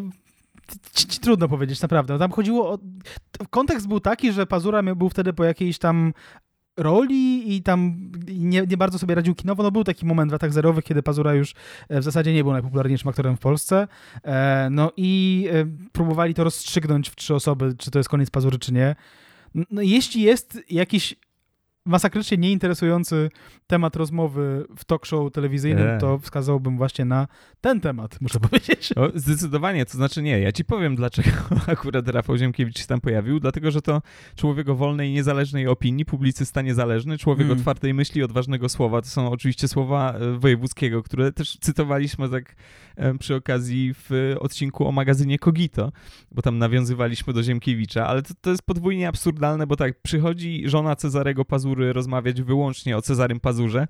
A okej, okay, przychodzi trochę jakby w obronie, bo tam Wiwacz ktoś tam napisał jakiś taki paszkwilowaty tekst na temat kariery Pazury, ale to przy okazji jeszcze bierzesz Ziemkiewicza, który za bardzo też nie chce o tym rozmawiać, coś tam, coś tam gada o kinie, coś tam rzuca, że Madonna jest obrzydliwym babsztylem, nie wiadomo tak, dlaczego, tak. zupełnie niepytany, ale jest to super, super randomowe. No. Wiesz jak to wygląda? To wyglądało trochę tak, jak oglądałem, jakby Ziemkiewicz miał być w innym odcinku, tylko coś tam się nie złożyło, miał no, może. coś tamtego, tak, więc tak, go tak na tego pazurę. I musiał jakoś pokleić Weronikę Marczuk-Pazurę z Ziemkiewiczem. Nie wiem po co. Nie mogli po prostu gadać o innych rzeczach? Nie, to jest dziwne, bo on nie zadaje Ziemkiewiczowi pytań związanych z Ziemkiewiczem, nie? Tam z jego działalnością. Tak. Jaka by ona nie była, to zupełnie nie o to chodzi w tym momencie, nie? Ale no tak, on pojawił się jako niezależny ekspert, po prostu człowiek E, jakiejś tej otwartej myśli, odważnego słowa, dokładnie tak. No jest to, jest to bez sensu i jest to nudne. No i właśnie, jeżeli coś jest bez sensu, jest jakoś tam intrygujące, można to wybaczyć. Jeżeli coś jest bez sensu, jest nudne przy okazji, mhm. oj, to niekoniecznie. E, oczywiście Kuba Wojewódzki ruszał też w stronę hip-hopu i bardzo często próbował coś tam wrzucać, że ja no, trzeba zrozumieć, to jest nowa ten, te, te, te. E, Jestem takim gościem, który co prawda z tego takiego rockowego środowiska się wywodzi, ale on, on rozumie muzykę młodzieży. No i mamy pierwszych hip-hopowych gości w historii tego programu. Mówię tutaj o duecie Wienio Pele, no w tamtym momencie e, duecie działającym sobie mm, dziarsko. Pierwsi hip-hopowi goście i bardzo mocne słowa, bo tutaj Wojewódzki właściwie na początku tego odcinka pyta, i tutaj cytujemy dokładny dialog, czy występ w takim programie może wam zaszkodzić? Wienio, tak, zwłaszcza jak cały czas o pedałach wpierdykasz jakieś głupoty. Nienawidzę pedalstwa, krótko i na temat. Wień, jakby przypomnę, Wienio, to jest ta postać taka uśmiechnięta już TVN-owska tak. od wielu lat. On, on, gotuje, to jest fajny gość, hip-hopowiec, można z nim pogadać, wyluzowany. Gra w filmach. Tak, lubi kuchnię azjatycką i tak dalej. Nie? I oczywiście po tym nienawidzę pedalstwa, krótko i na temat, aplauz publiczności i Pele tutaj dodaje, że raz, dwa, w sensie, że raz, dwa razy o tym powiedzieć, spoko, czasami to śmieszy, ale jak non-stop z każdym gościem jest gadka o pedałach, o homoseksualizmie, to się żygać chce. No i Wojewódzki odbija i tak jak często można mu zarzucić, że wchodzi w jakieś takie, nie wiem, stereotypy na temat osób homoseksualnych, że tam macha rączką mm -hmm. i zmienia śmiesznie głos i że w ogóle używa tego słowa na P i rozmaitych innych, no to tutaj odbija. Znaczy pyta tutaj chłopaków, czy oni się nie wpisują w ten sposób w jakieś takie nastroje społeczne i on ma na myśli jakiś wzrost popularności jakiejś takiej właśnie populistycznej prawicy w rodzaju LPR-u. No i słusznie, słusznie zadane pytanie i Wienia odpowiada, ja jestem wierzący, wczoraj pobłogosławił nas papież. Ja nie chcę mieć z tym nic wspólnego. Krótko i na temat. Musisz to uszanować, bo to było krótko po tej mm, właśnie takiej audiencji hip-hopowej Jana Pawła II, że tam b-boye się kręcili na głowach i było Ojciec super. Święty to wszystko podziwiał i oczywiście, jak tutaj zaznaczył Wienio, pobłogosławił. Potem zaczynają nawijać y, jakieś takie komunały, że tam tolerancja, bycie dobrym człowiekiem, ale mówią to afirmatywnie, nie? że trzeba tolerować, trzeba mm. być dobrym człowiekiem, to są nasze wartości. I Wojewódzki się pyta, no a co jeśli ktoś jest gejem i Pele odpowiada bez komentarza, następny zestaw pytań. Tak wow, nie? Mm. nie? Nie pamiętałem tego odcinka do, do tego odświeżenia niedawno. Jestem prawie pewien, że, że go widziałem wtedy, kiedy był emitowany i nie wiedziałem, że to było aż tak grube. Natomiast tutaj nie jest zarzut w stronę Wojewódzkiego, że, tak. e, że wrzucał jakieś takie homofobiczne rzeczy, bo on próbował to kontrować i, i, jakieś takie jasne stanowisko tutaj zajął, ale chłopcy, chłopcy polecieli. Tak, to znaczy, wiesz, nie lubię stawać w, jakiejś, stawać w, takiej, w takiej pozycji gościa, który teraz nie rozliczał, co tam, kto tam, kto powiedział kiedyś, ale wydaje mi się, że są takie rzeczy, za które warto byłoby przeprosić, zwłaszcza jeśli nie jesteś dzisiaj, e, nie wiem, karambą, czy, czy, czy, czy e, nie wiem, byłym muzykiem nagłego ataku spawacza, e, tylko po prostu jesteś jakimś tam, wiesz, uczestnikiem establishmentowego życia i, i, i prawdopodobnie dzisiaj już nie jesteś homofobem, a 20 lat temu mówiłeś, no jakieś kurde, no pogromowa w ogóle rzeczy w tej, w telewizji, tak? Mhm. E, to akurat to są rzeczy, za które warto byłoby przeprosić moim zdaniem i e, tak. Natomiast jeśli chodzi o, o Wojewódzkiego i hip-hop, to to jest jedna z niewielu rzeczy, o których, e, które są pozytywne w tej postaci. Jakiś czas temu słuchałem podcastu e, Marcina Flinta i Kajetana Szewczyka o polskim hip-hopie I, i, i, tam w jednym z odcinków był wywiad ze Sławkiem Piecz, e, Pietrzakiem z, z firmy SP Records mhm. i on mówił, że e, jak przynosił do dziennikarzy tam z Tylko Roka, czy tam teraz Roka rzeczy hip-hopowe, które wydawał, wydawał SP Records, no to w ogóle oni tam się pukali w czoło, co to w ogóle jest, gdzie są gitary, nie? A podobno Wojewódzki był jedynym wtedy takim ważnym dziennikarzem muzycznym, który reagował na to wszystko dobrze, nie? Mhm. Więc i to, to, mówimy jeszcze o latach przed tym, jak, jak trafił do telewizji, e, znaczy do, do idola, tak? Więc akurat to jest jakaś tam zasługa, zasługa wojewódzkiego, że faktycznie dobrze reagował na hip-hop i e, ale w sumie jestem ciekaw, dlaczego tak rzadko pojawiali się raperzy w jego programach, e, nie? To jest, po pierwsze, to jest oczywiste źródło jakiegoś takiego potencjalnego telewizyjnego przepału, typu, że powie trzy słowa za dużo i będzie kontrowersja. Po drugie, są to często wyraziste chłopaki, były i są, tak, więc, więc yy, jako tacy są bardzo atrakcyjnymi rozmówcami. Ciekaw jestem, dlaczego Wojewódzki tak rzadko e, sięgał po, po, po, po rap, nie? Jeśli chodzi o swój talk show. No tak, znaczy, wiesz co, też nie wiemy, jak często sięgał. Oczywiście wiadomo, że to jest kuszące pojawić się w oglądanym programie, ale tam jeszcze, no, przez jakiś czas to jeszcze troszkę się kręciło wokół tego komercja, komercja, komercja. Oczywiście Wienie i Pele występują w 2004 roku, więc mamy już hip-hopolo jako zjawisko, nie? I się o tym gada. Myślę, mm. że mhm sporo osób odmówiło. E, podobno odmawiał Tede, ale tutaj są dwie wersje, bo Tede mówił, że wcale nie zapraszał, Wojewódzki mówił, że zapraszał, ale ten nie przychodził. W końcu się i tak spotkali w podcaście e, Wojewódzki Kędzierski, więc jakoś tam się dogadali. No never mind, nie? Ale to, to, to ciekawe, czy to nie wynikało czasami po prostu z jakiejś takiej antypatii, e, czy z jakiejś tam obawy ze strony, z tej strony hip-hopowej rzeczywiście jest ich niewielu tak naprawdę, chociaż paru się pojawi przecież, między innymi 1.8L, e, jakoś niewiele później i, i tak dalej. No, to, to było dosyć straszne, to co tam e, Wienio i Pele zrobili. Jest dużo jakichś takich no, nudnych jak cholera odcinków, typu tam Sebastian Florek z Big Brothera i poseł SLD e, później oraz e, Tomasz Lipnicki z Illusion i wtedy akurat z Acid Drinkers, więc są jakieś takie po prostu rzeczy typu ciśnięcie tego Florka, bo SLD w 2004 no nie ma najlepszej prasy jest ten Lipa, który mówi o tym, że no jakieś takie właśnie wątki antysystemowe tam wrzuca, że nikt się nami nie interesuje i w ogóle jebać to i że demokracja może nie do końca, także jakieś takie dziwne, niepokojące momenty. Jest występ Michała Figurskiego, który tam razem z Wojewódzkim sobie za parawanem klepie na pośladku melodię. Ten temat będzie jeszcze oczywiście wracał. E, co tam jeszcze mieliśmy? No mieliśmy jakieś takie rzeczy oczywiście spodziewane w rodzaju, nie wiem, występ Katarzyny Grocholi i, mm, i Eweliny Flinty. Z Flintą rozmawia wyłącznie jakoś tak flirciarsko i podpytująco w kontekście sesji w Playboyu. No, to też fantastyczne. No jest, jest dziewczyna, która śpiewa. No ta kariera się potoczyła tak, jak się potoczyła, ale to nie ma, nie ma żadnego znaczenia w tym przypadku. Prawdopodobnie byłoby o czym z nią porozmawiać, nie? A jeżeli nawet nie byłoby, to warto spróbować. Niekoniecznie trzeba pytać tylko i wyłącznie o cycochy, a pojawia się wątek Cycochów w tym samym odcinku, e, rozmawiając z Grocholą Wojewódzki, mówi pieprzyć feminizm w znaczeniu nie tam pieprzyć prawa kobiet, tylko to jest to taka pozycja, ja to tak odczytuję, że nie, bo że feminizm to jest ze skrajności w skrajność, no tak. To za jest dużo, to wypaczenie. To też jest wypaczenie, tylko na innym biegunie. Nie? Ja skrajności nie lubię. Ja chcę, żeby było tutaj jakieś takie ciepłe po prostu centrum, ale no to też jest jakiś taki czas, w którym mam wrażenie, że ci goście zaczynają wchodzić w polemikę z wojewódzkim i z programem wojewódzkiego jako takim. Niekoniecznie muszą to być goście, którzy go nie lubią. No, pojawia się przecież w tym programie też w 2004 Krzysztof Zalewski. E, no i wojewódzki, a jakże, narzeka, że to co robi i to jak się zachowuje Zalewski jest mało porywające, że jest za mało rock'n'rollowy czy coś w tym guście. E, a z kolei Zalewski odbija, że, no, że Wojewódzki już przeszedł na, na tę stronę show biznesu. To jest dokładnie cytat, że docelowo, bo tak jest to gramatycznie niepodane, że widz szuka taniej rozrywki i mówienia o seksie i o dupie. E, I to jest tak, dosyć ciekawy przykład, w którym ktoś mu mówi, że gościu, nie, że jesteś w stanie wycisnąć więcej z siebie, nie? że jesteś większy niż to i jakby nie zarzucaj ludziom, że źle jakby prowadzą swoją karierę albo że są za mało porywający, no bo ty z kolei jesteś jakby już ultra, ultra przaśny i to był twój wybór, twoja decyzja. Tak, jeśli chodzi jeszcze o ten odcinek z Eweliną Flintą, to wydaje mi się, że wiem, dlaczego nie pytał Eweliny Flinty o kwestie muzyczne. Dlatego, że być może, gdyby tak podpytać Ewelinę Flintę e, o to, co się dzieje z ludźmi po idolu, e, to być może Ewelina Flinta nie miałaby wiele dobrego do powiedzenia, tak? No bo były takie wywiady z artystami, którzy wychodzili z różnorakich talent shows, nie? E, którzy mówili, że albo zostali pozostawieni sami sobie, albo trzeba było nagrać płytę w dwa miesiące na szybko i tam nie było żadnej, żadnego robienia sztuki, tylko nie było żadnej kontroli w ogóle nad tym, co się dzieje w studiu, tylko trzeba było e, zapierdalać jak najszybciej. No ale czy Wojewódzki mógł o to podpytywać? Nie specjalnie, dlatego, że pracował w Polsacie, więc zakładam, że tutaj nie miał jakiejś specjalnej, e, nie, miał jakiejś specjalnej wolności e, twórczej.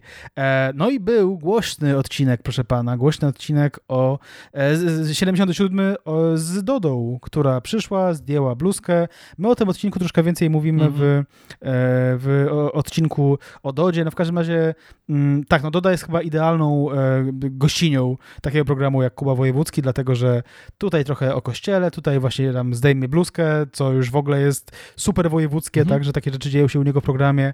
E, i rozmawia z nią w zasadzie jak skandalista ze skandalistką i, i, i ona tam e, przykrywa go e, czapką, a tak przynajmniej mi się wydaje, ponieważ ten odcinek jest niedostępny w internecie, ale widziałem go na pewno na żywo, pamiętam te obrazki też z tym zdejmowaniem bluzki i tak dalej, tak, więc wydaje mi się, że ona tam e, troszkę e, lepiej wypada.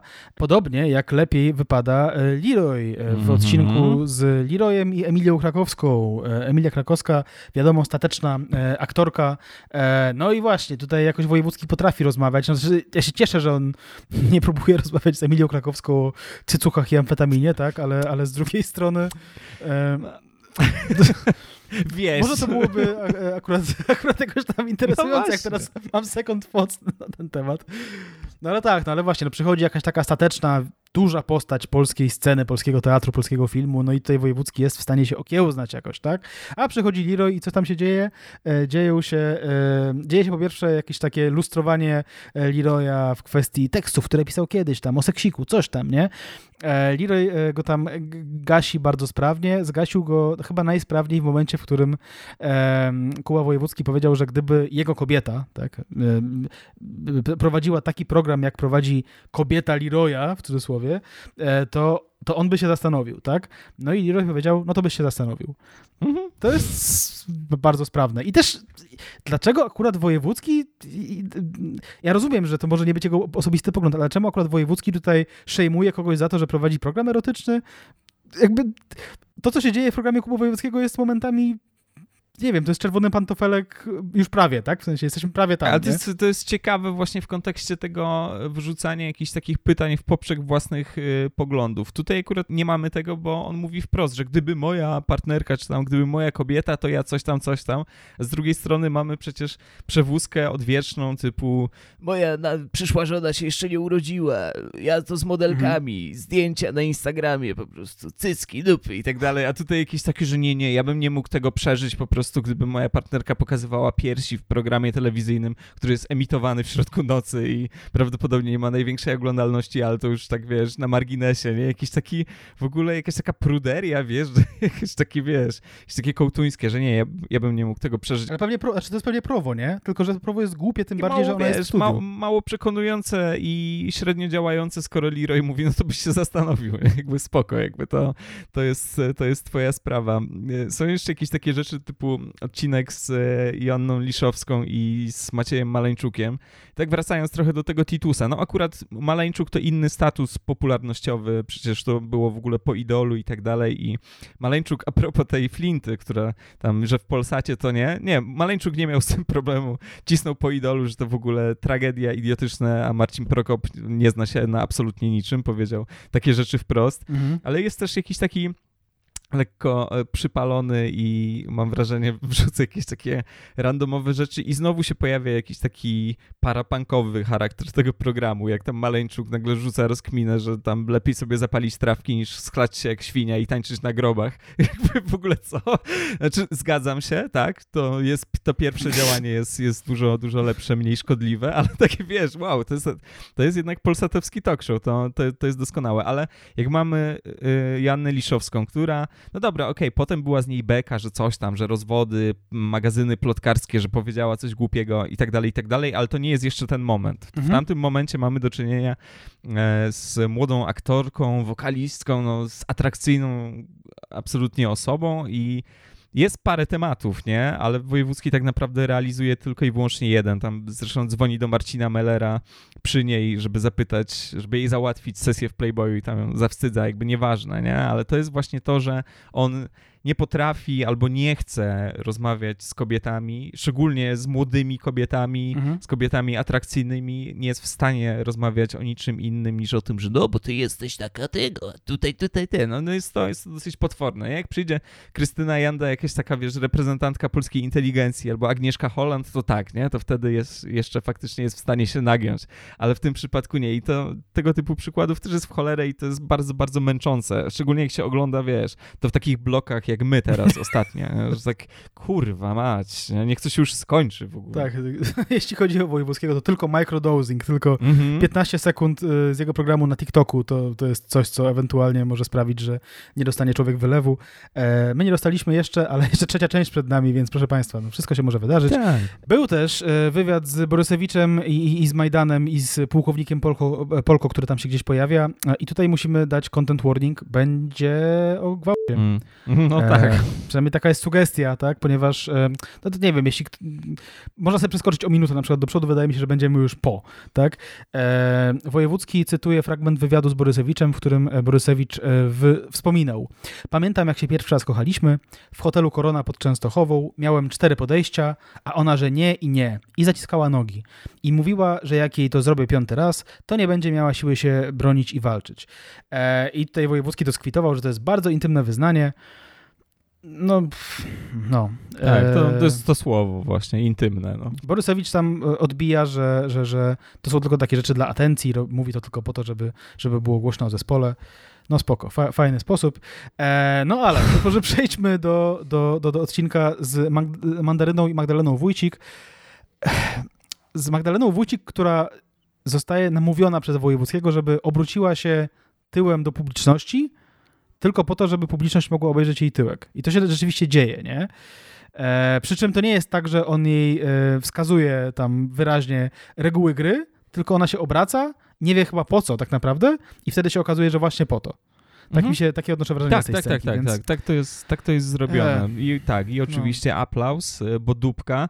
E, właśnie ciekawe są te postawy i te reakcje kobiet w programie wojewódzkiego, bo niektóre są wyraźnie skrępowane, mhm.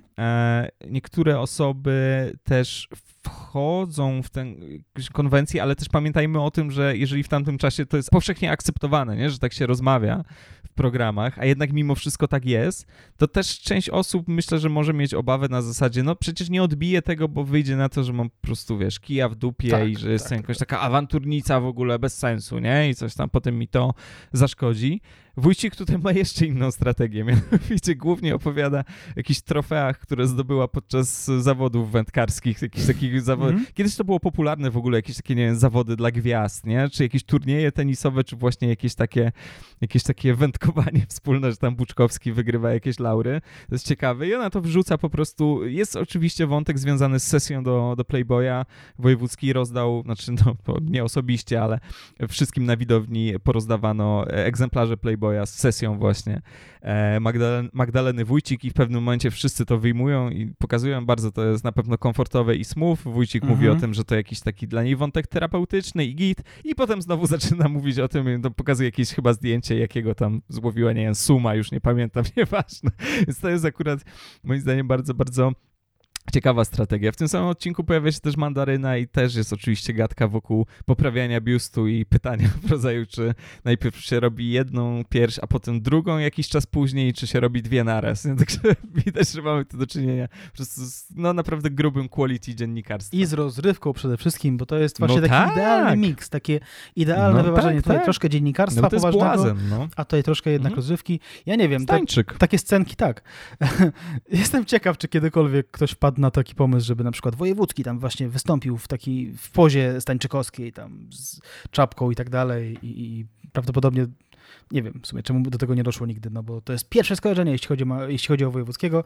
E, a jeśli chodzi o tę scenkę z wyciąganiem playboyów przez publiczność, to ja nie wiem, czy to, czy, czy to nie jest trochę shaming, taki, taki rodzaj Mhm. shamingu, nie, że że, że zobacz, że, że mam, mamy na, mam nad tobą taką władzę, że teraz mogę cię szejmować tym, że wszyscy mają okładkę z tobą, tak? I jesteś tam goła i tak dalej. I, No. i, a w ogóle to odwrócisz się do publiczności i pokażesz tyłek. I, i, i jest to e, złe prowadzenie programu, moim zdaniem. Niewłaściwe, niedobre, niefajne. Tak, jest to, jest to bardzo złe prowadzenie No. programu. E, co tam się jeszcze dzieje? No, w, na przykład Frytka w odcinku z Frytką i z Romanem Kostrzewskim, to tak na marginesie, a, zwraca słusznie uwagę, to a propos polemik z Wojewódzkim, że no oni bazują s- na, na tym samym, no bo Wojewódzki gra oczywiście tym, że no to jest po prostu upadek jakiś kompletny, no bo no czy, czy ty z tym Kenem w tym jacuzzi w ogóle, te, no oczywiście wszystko w tonie na zasadzie, patrzcie jak teraz można zrobić karierę, no,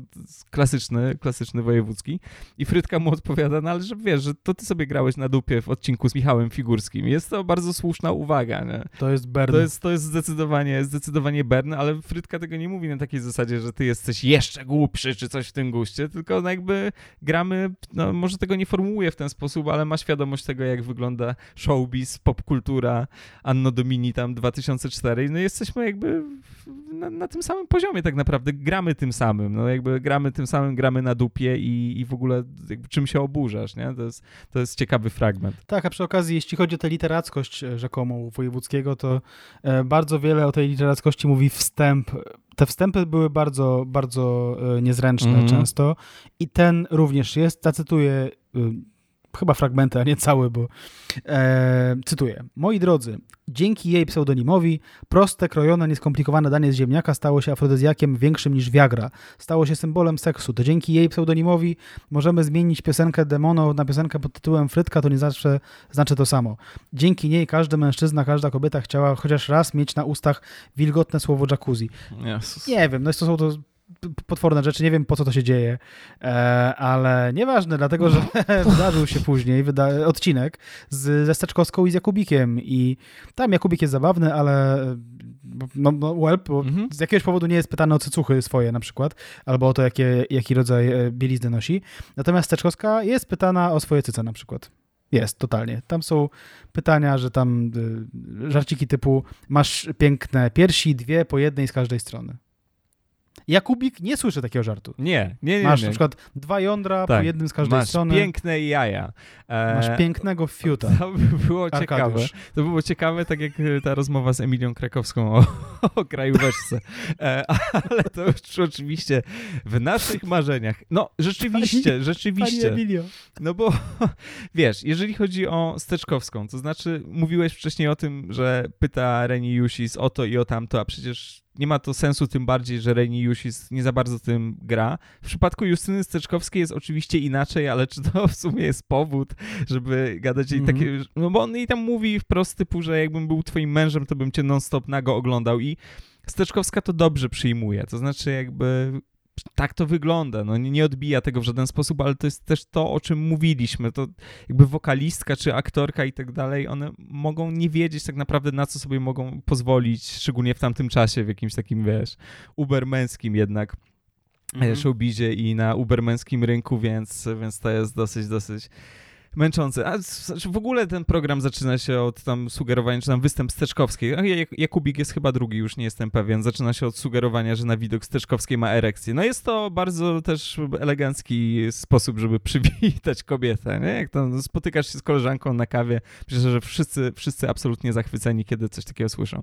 No nic, no Smalcowa, Smalcowa było tych rzeczy, y, jak się domyślacie, więcej, ale no już kurwa, znowu, no bez przesady, obejrzeliśmy tego sporo w 2004 roku i na tym niestety nie skończyliśmy. Nie wspominaliśmy też o tym, że w roku 2004 Wojewódzki wystąpił w śpiewających fortepianach. Jest to bardzo, bardzo ważny fakt, ale tylko zaznaczę, bo teraz sobie śmieszkuję, ale Wojewódzki oczywiście, że wchodzi tam w rolę śmieszka klasowego, który tak naprawdę do tego wszystkiego podchodzi ironicznie, nie? Tam Melo deklamuje Orła Cień i tak dalej, ale też nie widać, żeby to było dla niego jakieś takie strasznie odstręczające, a Mhm. umówmy się, śpiewające fortepiany, choć był to program sympatyczny, to też nie jest kultura najwyższa, tak?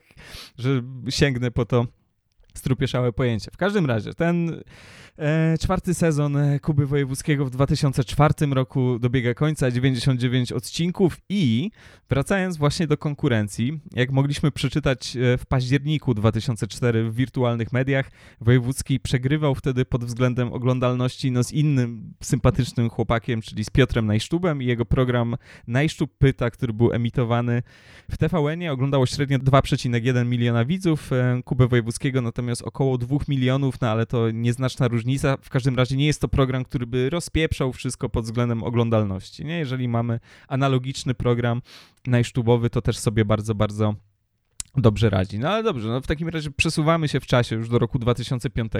Tutaj e, wchodzi wątek radiowy bardzo mocno. My o tym wątku radiowym mówiliśmy w pierwszym odcinku, o tych doświadczeniach wojewódzkiego, ale to nie jest tak, że wojewódzki się z radiem pożegnał na dobre, bo utworzył naprawdę no, brawurowy duet e, z Michałem Figurskim. Panowie tak naprawdę utworzyli ten duet już w 2003, mieli poranną audycję Antylista w warszawskim Radiu 94, potem przeszli do katowickiego Radia Flash i w końcu obie te rozgłośnie w 2005 roku zostały po prostu jakoś zaanektowane, wchłonięte przez Antyradio, którego naczelnym został właśnie Michał Figurski.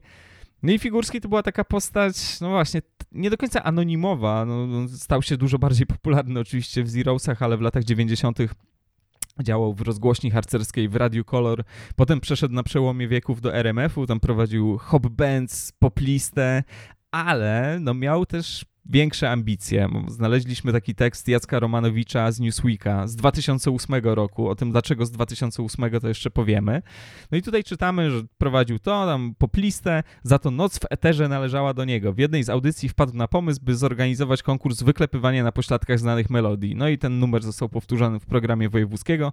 Grzeczny chłopczyk z listy przebojów za dnia nocą marzył, by zostać polskim Howardem Sternem, który od ćwierć wieku serwuje Amerykanom w eterze tematy tabu, niecenzuralne zwroty i zaprasza gwiazdy porno do radiowego studia. To marzenie zrealizował wraz z Kubą Wojewódzkim, drugim niegrzecznym dzieckiem mediów. Znaczy zrealizował, znaczy już pomijając Sterna, który też odpieprza rozmaite słabe rzeczy, to jednak ta działalność tutaj panów w antyliście w porannym programie polegała no, na czymś innym. Nie na detabuizowaniu, tylko na tym, żeby robić No co może robić Kuba Wojewódzki z Figurskim? Mogą robić jajca niezłe, Mhm. jajca, radiowe pranki, czyli tak naprawdę no, zawracanie dupy osobom, które akurat są w pracy gdzieś w biurze, czy gdzieś indziej i po prostu zabieranie czasu tym osobom. To zwykle polegało na tym, że oczywiście oni nie byli pierwsi, nie? Janusz Weiss to robił tam 100 lat wcześniej, ale to polega zawsze na tym, że dzwonią do jakiegoś biura albo do jakiejś, nie wiem, do mm, jakiejś siedziby partii tej czy innej, oczywiście zwykle tam samoobrona i no, bo tutaj jest takie, nazywam się Martenka Misiura, tutaj jest takie zarządzenie, że tam na każdego posła będzie, kurwa, przypadać pół tony, nie wiem, pszenicy, jakieś takie bzdury, oczywiście teraz improwizuję i pieprzę, ale to, co dostawaliśmy tam, no nie było wiele lepsze, no umówmy się. Tak, no y, y, w kwestii tego polskiego Howarda Sterna, no to może to jest problem polskich mediów, że troszkę zbyt wielu y, polskich mężczyzn w polskich mediach chciało być Howardami Sternami.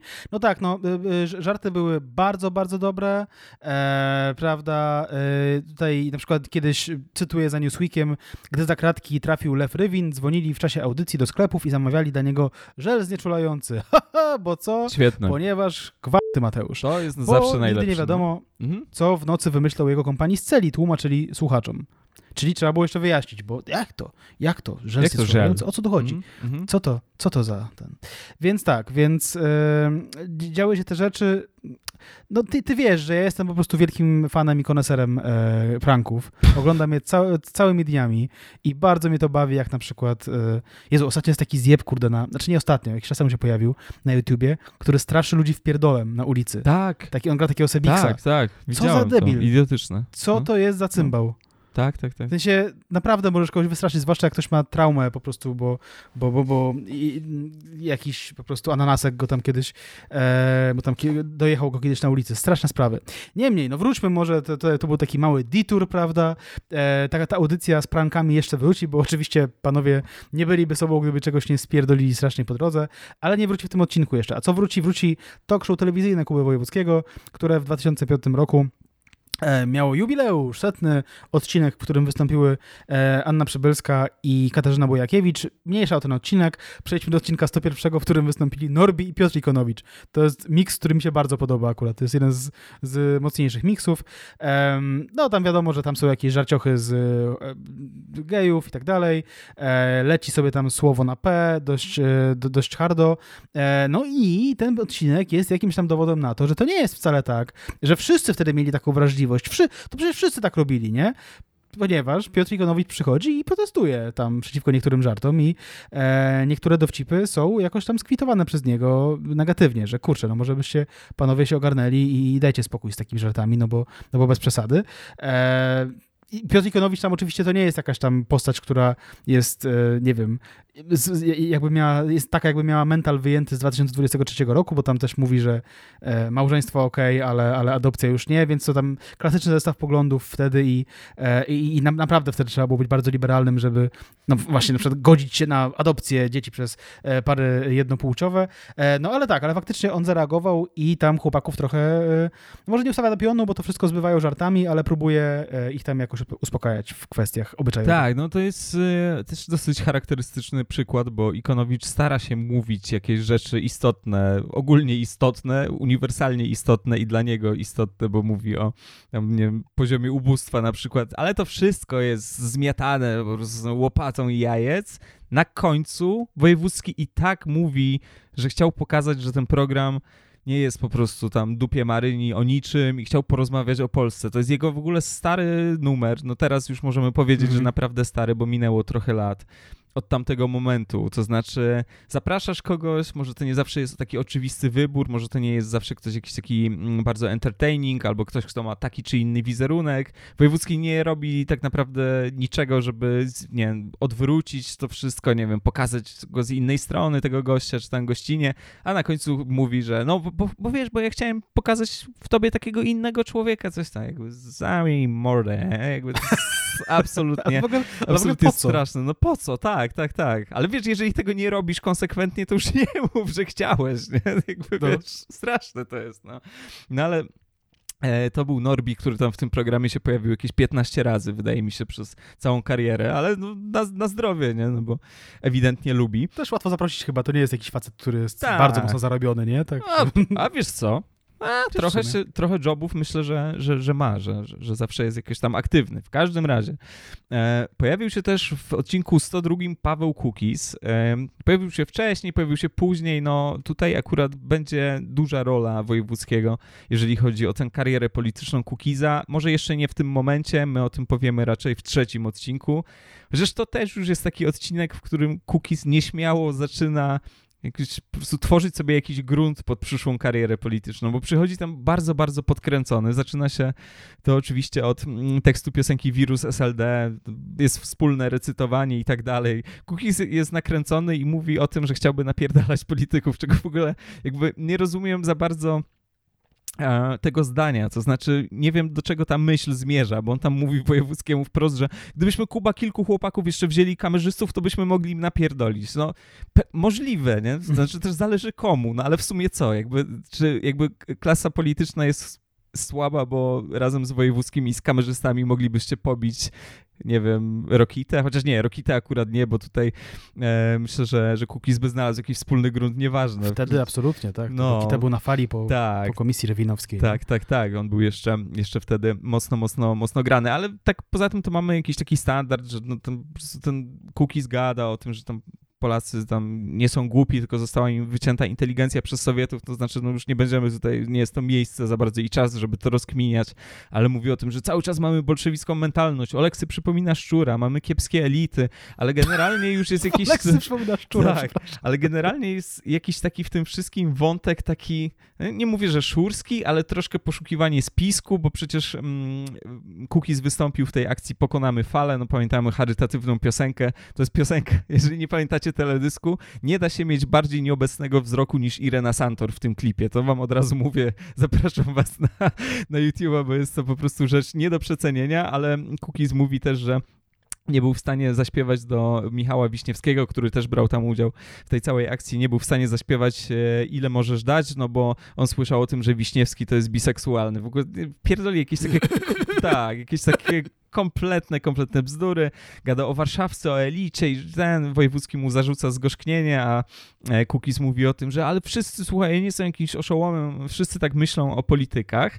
No i to jest takie, to jest oczywiście zestaw populistycznych poglądów, które będą miały tam termin przydatności, czy mają termin przydatności długi, jak się dowiadujemy na co dzień, ale to jest o tyle ciekawe, że Cookies no, wtedy jeszcze nie tworzył własnego ruchu politycznego, tylko Cookies wspierał aktywnie w 2005 e, przy wyborach prezydenckich, wspierał w kampanii Donalda Tuska. Potem Hannę Gronkiewicz-Walc, nie? I tam generalnie gdzieś tam się mhm. przy Platformie kręcił. Tu nie chodzi mi o to, że nie, nie, da się rozczarować jakimś stronnictwem politycznym, nie? Ale z jednej strony mam takie, wiesz, że my tutaj, społeczeństwo musimy wziąć wszystko za mordę, nie? Bo jakby ci politycy to jakby szczury, komuniści, kłamią i tak dalej, nie interesują się nami. Donald Tusk, Hanna Gronkiewicz-Walc, więc jakby z dzisiejszej perspektywy jest to, jest to dosyć zabawne. Ale Wojewódzki bardzo, bardzo chętnie tego Kukiza wspierał i, i, i będzie wspierać, jak się, jak się dowiemy za jakiś czas. Przepraszam Mateusz, ale ja się zapatrzyłem na Google Grafice na szczura bezwłosego, właśnie ci go wysłałem tutaj na czacie.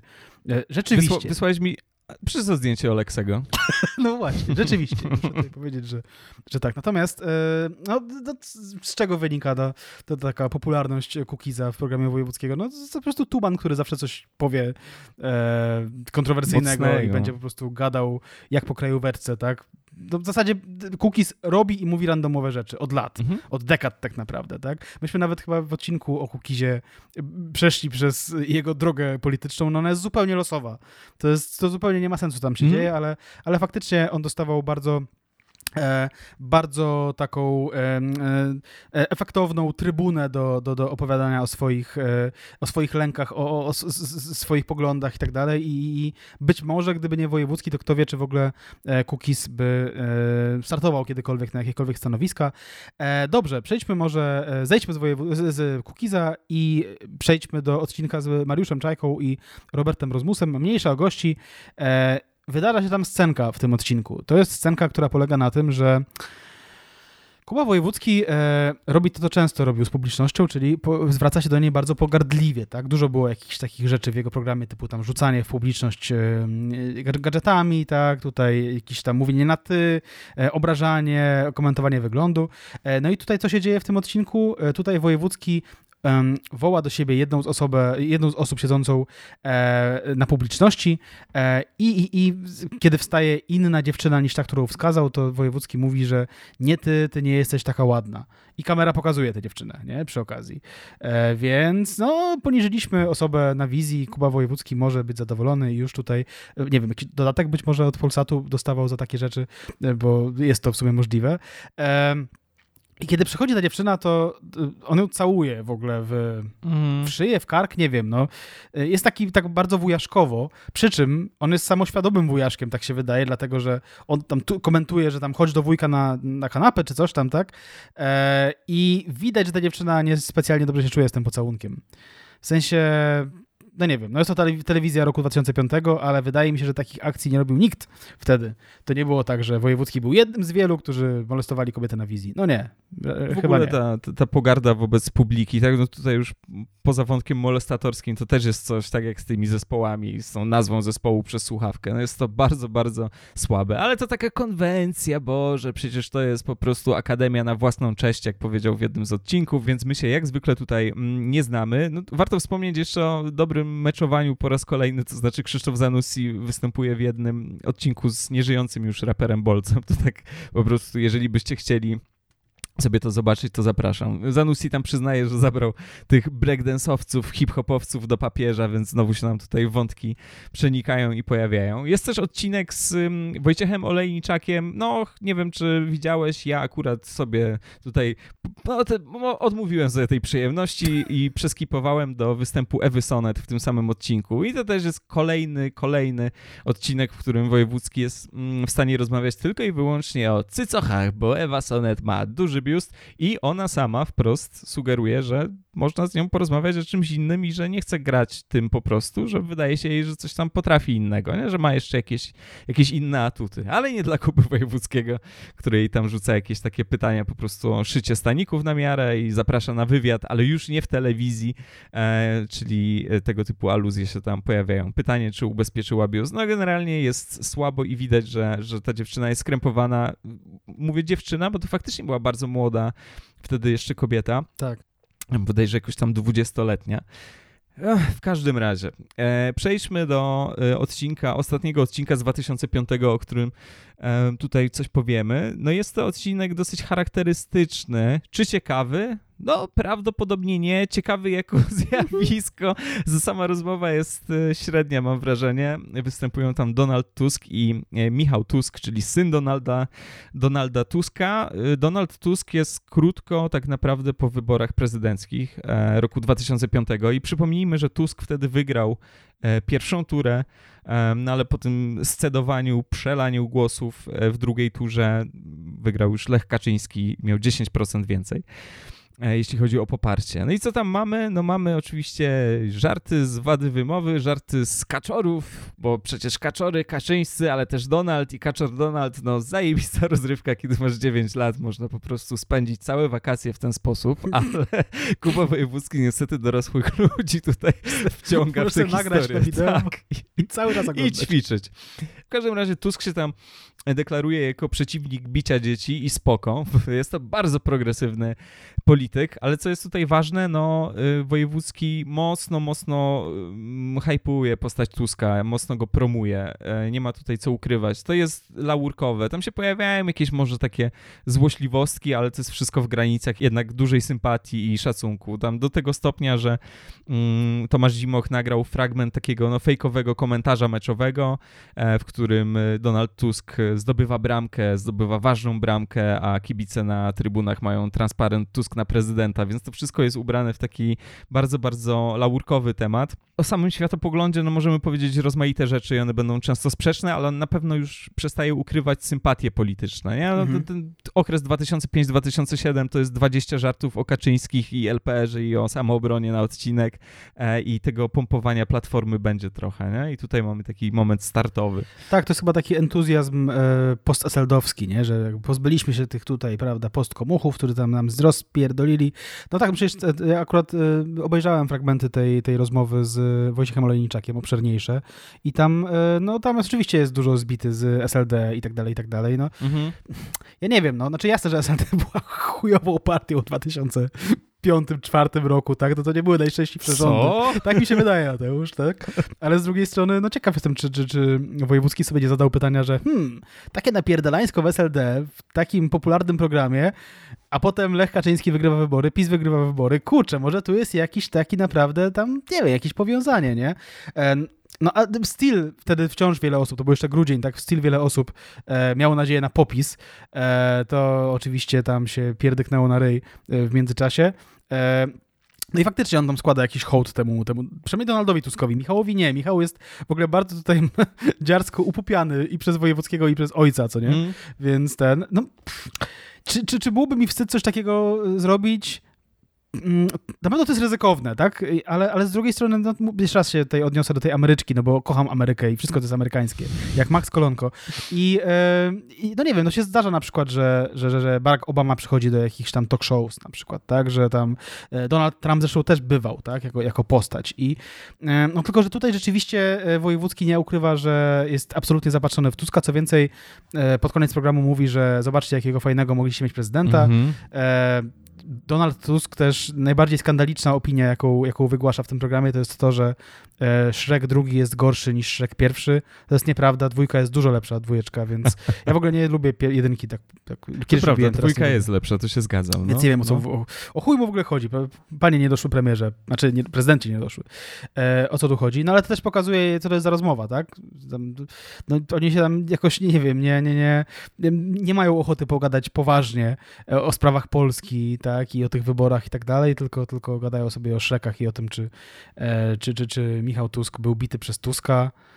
To jest w ogóle słabe pytanie, tak by the way. To tak, tak już na marginesie zupełnie, nie? No bo z jakiegoś wywiadu wiemy, że tam Donald Tusk czasami tam chyba zdarzyło mu się, nie?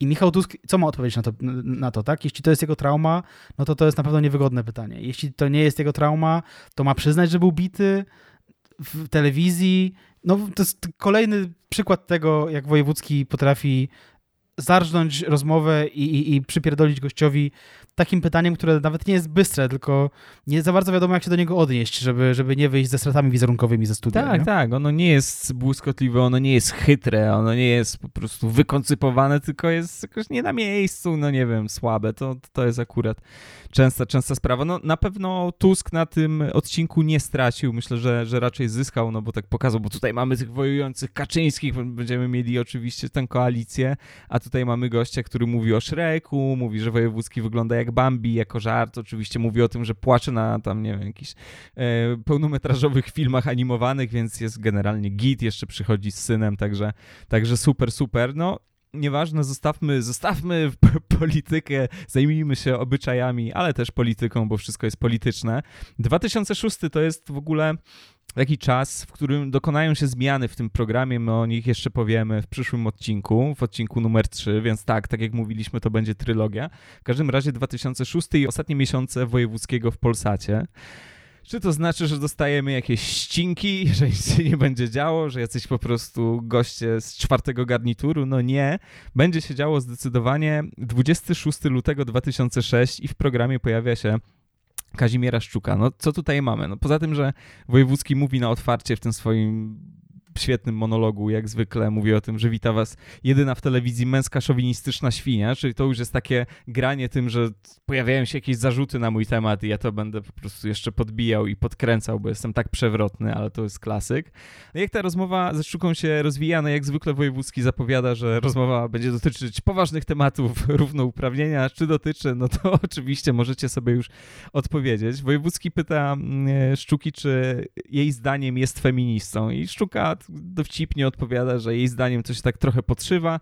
Jakaś dziewczyna na widowni, powiedzmy bardziej korpulentna, bije Szczuce brawa, no, jakoś entuzjastycznie reaguje na to, co Szczuka powiedziała i Wojewódzki wrzuca tej dziewczynie, że tam jest otyła, nie? Jakby w ogóle git. I kamera ją pokazuje. I kamera ją pokazuje, nie? Także odpowiadam na pytanie. Tak, Kuba Wojewódzki jest feministą jak cholera. Tutaj sobie mm, w ten sposób odpowiedział. Tak poza tym, no to Szczuka mówi jakieś takie podstawowe, powiedzmy, rzeczy feministyczne, tak byśmy je nazwali, ale czy rzeczywiście one były wtedy traktowane jako coś, powiedzmy, skrajnego. Przynajmniej dla niektórych były, były to jakieś skrajne poglądy, że mężczyźni trzymają władzę po prostu i skupiają te wszystkie ośrodki medialne, ośrodki władzy, wiesz, no jakieś takie rzeczy, które o których dzisiaj się dyskutuje już w jakiś taki, powiedzmy, normalniejszy sposób, takie mam wrażenie. Tak, ale przepraszam, ale sztuka robi ciekawą rzecz.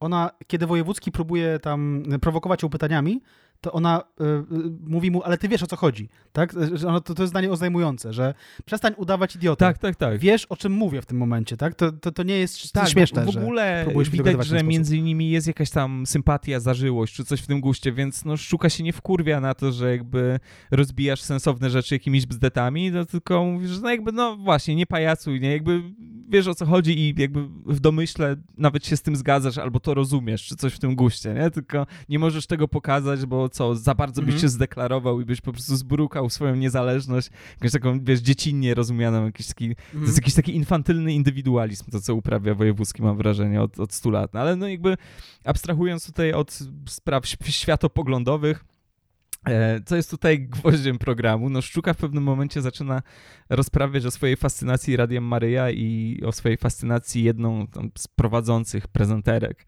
E, I mówi o tym tak, tłumaczy. To jest jakby taka stara dziewczynka, założycielka dziecięcych podwórkowych kółek różańcowych. I Wojewódzki odpowiada, nakręcony jak zwykle, bo są żarty o Radiu Maryja. I odpowiada, ale o, o, o, ona ma jakąś ksywę, siostra modlitwa, tak kurwa, złe mm. strasznie to jest. I Szczuka odpowiada, nie wiem jak ona się nazywa. Ona mówi jakoś tak, ja nie będę tego naśladował, naśladował nie, nie ćwiczyłem tego. W każdym razie Szczuka naśladuje tę prezenterkę. Módlmy się, dziecięce podwórkowe koła różańcowe, w których mali pielgrzymi, w swoich małych serduszkach, w których płynie miłość Boża i tak dalej, nawija, nawija.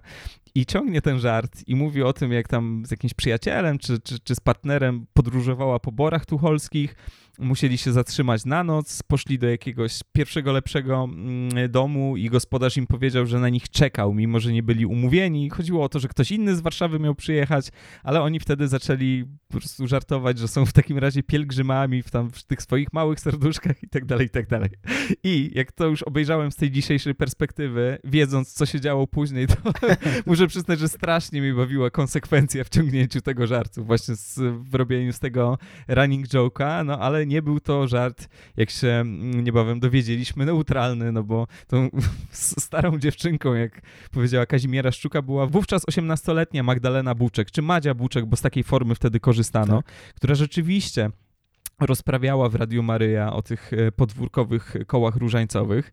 No i git, tylko że ta pani już dzisiaj e, no była, jest poważnie chora, tak? ma wrodzoną łamliwość kości, e, to jakby się wiąże z deformacją ciała, ze ściśniętymi płucami i ten głos jest taki powiedzmy dziwny, zabawny, dla kogoś może, wiesz, niedorosły i tak dalej. Właśnie, właśnie dlatego. O czym zakładam, że Szczuka nie wiedziała. Na pewno nie wiedziała, no come Absolutnie. Nie ma opcji. Ale, ale to wystarczyło. Nie żeby ją bronić, ale nie wiedziała. Jasne, tak. No bo czy w ogóle przedrzeźnianie kogoś jest grzeczne, jest czymś, co powinniśmy robić? No nie. Nie. Czy czasem część z nas to robi? Tak. Czasami tak. Podcastach to się zdarzało, tak? Przy czym, nie wiem, no, staramy się raczej uderzać w osoby, które mają władzę czy coś tam. Mm -hmm. no. no. ale zakładam taką sytuację, że gdybym nie wiedział, kim jest Maja, e, Madzia Buczek, przepraszam, i ktoś, na przykład idziemy samochodem i ktoś włącza tę audycję i Madzia Buczek mówi, to nie wiedząc, kim jest Madzia Buczek, to byłoby, no, to mogłoby to dziwne po prostu, tak, że, że osoba, która mówi w radiu, tak mówi, tak. Pewnie też postarałbym się sprawdzić kontekst od razu na smartfonie i tak dalej, no wtedy nie było takiej, takiej możliwości. Ciekawe jest to w ogóle, że, że właśnie, że Kazimiera Szczuka słuchając tych audycji Madzi Buczek nie była ciekawa, co to jest za osoba, żeby po prostu zgooglać ją, nie? Wpisać jak, to jej nazwisko i tak dalej, nie? No ale, no ale dobrze, no. Kazimierze Sztuce dostało się bardzo mocno w ogóle od społeczeństwa, tam nie tylko od mm -hmm. prawicowych mediów, ale od prawicowych mediów również, dlatego że udało się o to złapać, prawda, feministkę, nie tylko na tym, że zrobiła coś chujowego, e, to jeszcze, to jeszcze zrobiła to kobiecie i to jeszcze kobiecie z niepełnosprawnością, więc o rano boskie, tak? Straszne rzeczy e, się wydarzyły zdaniem naszego dziennika na przykład i nasz dziennik e, pisze tak. Salwy śmiechu, gongi i oklaski towarzyszyły okrutnemu popisowi Kazimiery Szczuki, historyka literatury, krytyka literackiego, frontmenki, a to już jest fem, feminatyw, nie? Mhm. Frontmenki polskiego feminizmu, gdy przedrzeźniała osobę niepełnosprawną, Madzie Buczek, założycielkę podwórkowych kółek różańcowych dzieci. Wszystko działo się na antenie jednego z polsatowskich talk show. Ani prowadzący, ani widownia nie protestowali. Przejaw tej swoiście pojmowanej wrażliwości pani krytyk wywołał szeroką falę oburzenia. Na jednym z najbliższych posiedzeń sprawą zajmie się Krajowa Rada Radiofonii i Telewizji. Faktycznie zajęła się, ale o tym za chwilę. No i tak, znaczy tu jest od razu sugestia, że na pewno ktoś wiedział, prawdopodobnie wiedziała Szczuka o tym, że mm, Madzia Buczek e, jest w takiej sytuacji, w jakiej jest i z tego wynika jej głos, a jeśli nawet nie ona, no to, no to wiedział ktoś, ktoś na sali i nikt nie protestował, tak? No i nie wiem, no ciekaw jestem, czy, czy, czy, autor, autorka tego tekstu nigdy w życiu nikogo nie, nie, nie przedrzeźniała, tak? Tutaj grzech też polega oczywiście na tym, że sztuka robiła to publicznie, nie? No ale jednak. E, kto też zareagował? Ksiądz e, biskup e, Antoni Długosz, to jest ten, tańczy, tańczy, e, co tam tańczy. chrześcijanin tańczy, tak. E, I tutaj e, ksiądz biskup powiedział, Madzia czyni wiele dobrego, a przede wszystkim nie kpi z nikogo, to dziecko cierpi całe życie i kpienie z niego i jego wiary jest karygodne. Ludzie niepełnosprawni są wielkim zadaniem dla ludzi zdrowych, i, ale, ale, są też wielkimi nauczycielami i tak odbieram Madzie. No czyli tu jest znów sugestia, że na pewno było wiadomo od samego początku, mhm. że, że Madzia Buczek jest osobą z niepełnosprawnością. No nie było wiadomo. Um, no i to jest strasznie dziwna sytuacja tak społecznie, no bo z jednej strony uważam, że, e, że wypadałoby przeprosić i w ogóle też uważam, że mm, wypadałoby nie robić takich rzeczy na wizji, tak? Nie wypadałoby nie przedrzeźniać, tak? Jeśli już e, nie wiem, ktoś chciałby się pośmiać z Madzi Buczek, to raczej z tego na przykład co mówi, a nie z tego jak mówi, mhm. bo to był żart. To, to jak ona mówi, to był żart, nie? E, i, ale z drugiej strony e, no, Kazimiera Szczuka nie poczuwała się do tego, żeby, żeby przepraszać, dlatego że e, ona początkowo mówiła, że no tak, no y, jasne, że, że, że śmiałam się z Madzi Buczek, ale Madzia Buczek jest e, osobą, e, która e, funkcjonuje w mediach jak my wszyscy, więc ją też może dotyczyć krytyka na przykład, nie? No ale to jest dość nietrafiona linia obrony, wydaje mi się, w tej konkretnej sytuacji, a z drugiej strony też, czy ja się dziwię, że ona nie chciała wchodzić w te e, opowieści biskupa Długosza na przykład, że na pewno wiedziała i śmiała się z tej niepełnosprawności. No nie dziwię się temu, że nie chciała wchodzić prawda, w, w tę narrację, no bo ona po prostu była nieprawdziwa. Jednocześnie jednak sztuka zachowała się trochę jak buc, nie? Nawet bardzo. No, dziwny, dziwny jest ten upór, bo tak, to, że to jakieś takie larum w tych prawicowych mediach, też w tygodniku Solidarność, w ogóle w artykule tam z kwietnia 2006 była mowa o tym, że to jest na pewno w ogóle zaplanowany, tutaj chyba dokładnie piszą, że zaplanowali zabawną w ich mniemaniu antyreligijną prowokację, że to jest wszystko niemożliwe, żeby nie wiedziała. To, to oczywiście to już jest takie wciskanie, wciskanie intencji, ale inna sprawa jest taka, że doszło do jakiegoś takiego, no właśnie takiego klinczu, mam wrażenie, no bo y, to, to jest ta taka wojenka, którą my znamy, która jest dalej aktualna, to znaczy czekamy tylko, aż druga strona, powiedzmy, że mamy tutaj do czynienia z drugą stroną, tak? Mamy media mhm. katolickie i mamy tego wojewódzkiego, liberalno-lewicowego, oczywiście nieprawda, ale jakby chodzi o opinię. Jedna i druga strona tylko czekają na to, aż komuś się powinie noga i no i jazda. I tutaj jest przypisywanie jakichś takich fejkowych intencji i jest to śmieszne, histeryczne i tak dalej, i tak dalej, i tak dalej. Ale tutaj mamy do czynienia, jeśli chodzi o Wojewódzkiego i o Szczukę, też z jakimś takim, kurde, stuporem, nie? Na zasadzie, nie, gówno, nie? Bo się Kato Taliban tworzy, to mhm. ja nie przeproszę tej dziewczyny, dlatego, że ona jest w Radiu Maryja, wiadomo, że to jest takie umocowane, wszystko wiadomo, z, czym, tak. z czym to wchodzi w relacje i to jest okropne i ja po prostu nie ugnę się wiesz, no to jakby te rzeczy takie czysto właśnie powiedzmy polityczne czy parapolityczne tutaj zdominowały jakiś taki, kurde, czysto ludzki wymiar, nie? No bo ta argumentacja Szczuki, która tam była cytowana w Rzeczpospolitej, że no to jest tam postać jakoś tam publiczna, że powinna być i pewnie życzyłaby sobie tego, żeby nie mieć takiego, wiesz, handicapu na zasadzie, wiesz, taryfa ulgowa, tylko traktujemy cię jak osobę, która nie jest chora na to, co ty jesteś chora, to by miało zastosowanie, gdyby właśnie chodziło o, o treść, o pogląd, nie, o merytorykę. Mhm. Ale w kontekście tego jednak, że ta dziewczyna miała dziwny głos, bo ma ściśnięte płuca, to już to nie działa, nie? Już powiedz, kurwa, już, no już nie mów tego, że tam, jeżeli ktoś się poczuł urażony, albo jeżeli się poczuła urażona, no bo taki, taki model e, przeprosin mm. sobie wyobrażam w takiej sytuacji, że jako najbardziej prawdopodobny, tylko powiedz, nie wiedziałam i to było jakby no, głupie, trochę szczeniackie i w ogóle w tym kontekście te żarty z jakiegoś po prostu tembru głosu czy, czy z tego wszystkiego były słabe. Ale nie, obie strony się okopały na tych swoich pozycjach i wyszło wyszło dosyć słabo. Sama Rada Etyki Mediów jednak podeszła do tego lajtowo, ale Krajowa Rada Radiofonii i Telewizji e, i Elżbieta Kruk e, stojąca na jej czele, no oni już nie byli tacy, tacy łagodni. No i Polsatowi wlepiono karę 500 tysięcy złotych. Jest to, zdaje się, jeżeli chodzi o te wyegzekwowane właśnie kwoty, mm. wyegzekwowane kary, jest to cały czas najwyższa kara, którą KRRIT wrzuciło, nie? A to przecież minęło już 17 lat. E, oczywiście tę karę dostał Polsat, nie Kazimiera Szczuka, nie Kuba Wojewódzki, no bo Polsat był odpowiedzialny za to przecież, że to zostało wyemitowane bo też wojewódzki nigdy nie dostał szansy prowadzenia tego programu na żywo. O tym też się mówiło. Nie? To, to zawsze był, to zawsze był jakiś tam materiał nagrany wcześniej. O Jezu, jakby to jeszcze było na żywo. no, co nie? Wyobrażasz to sobie? No. Jakie trudne byłoby nagrywanie podcasteksu o programach na żywo Kuby Wojewódzkiego.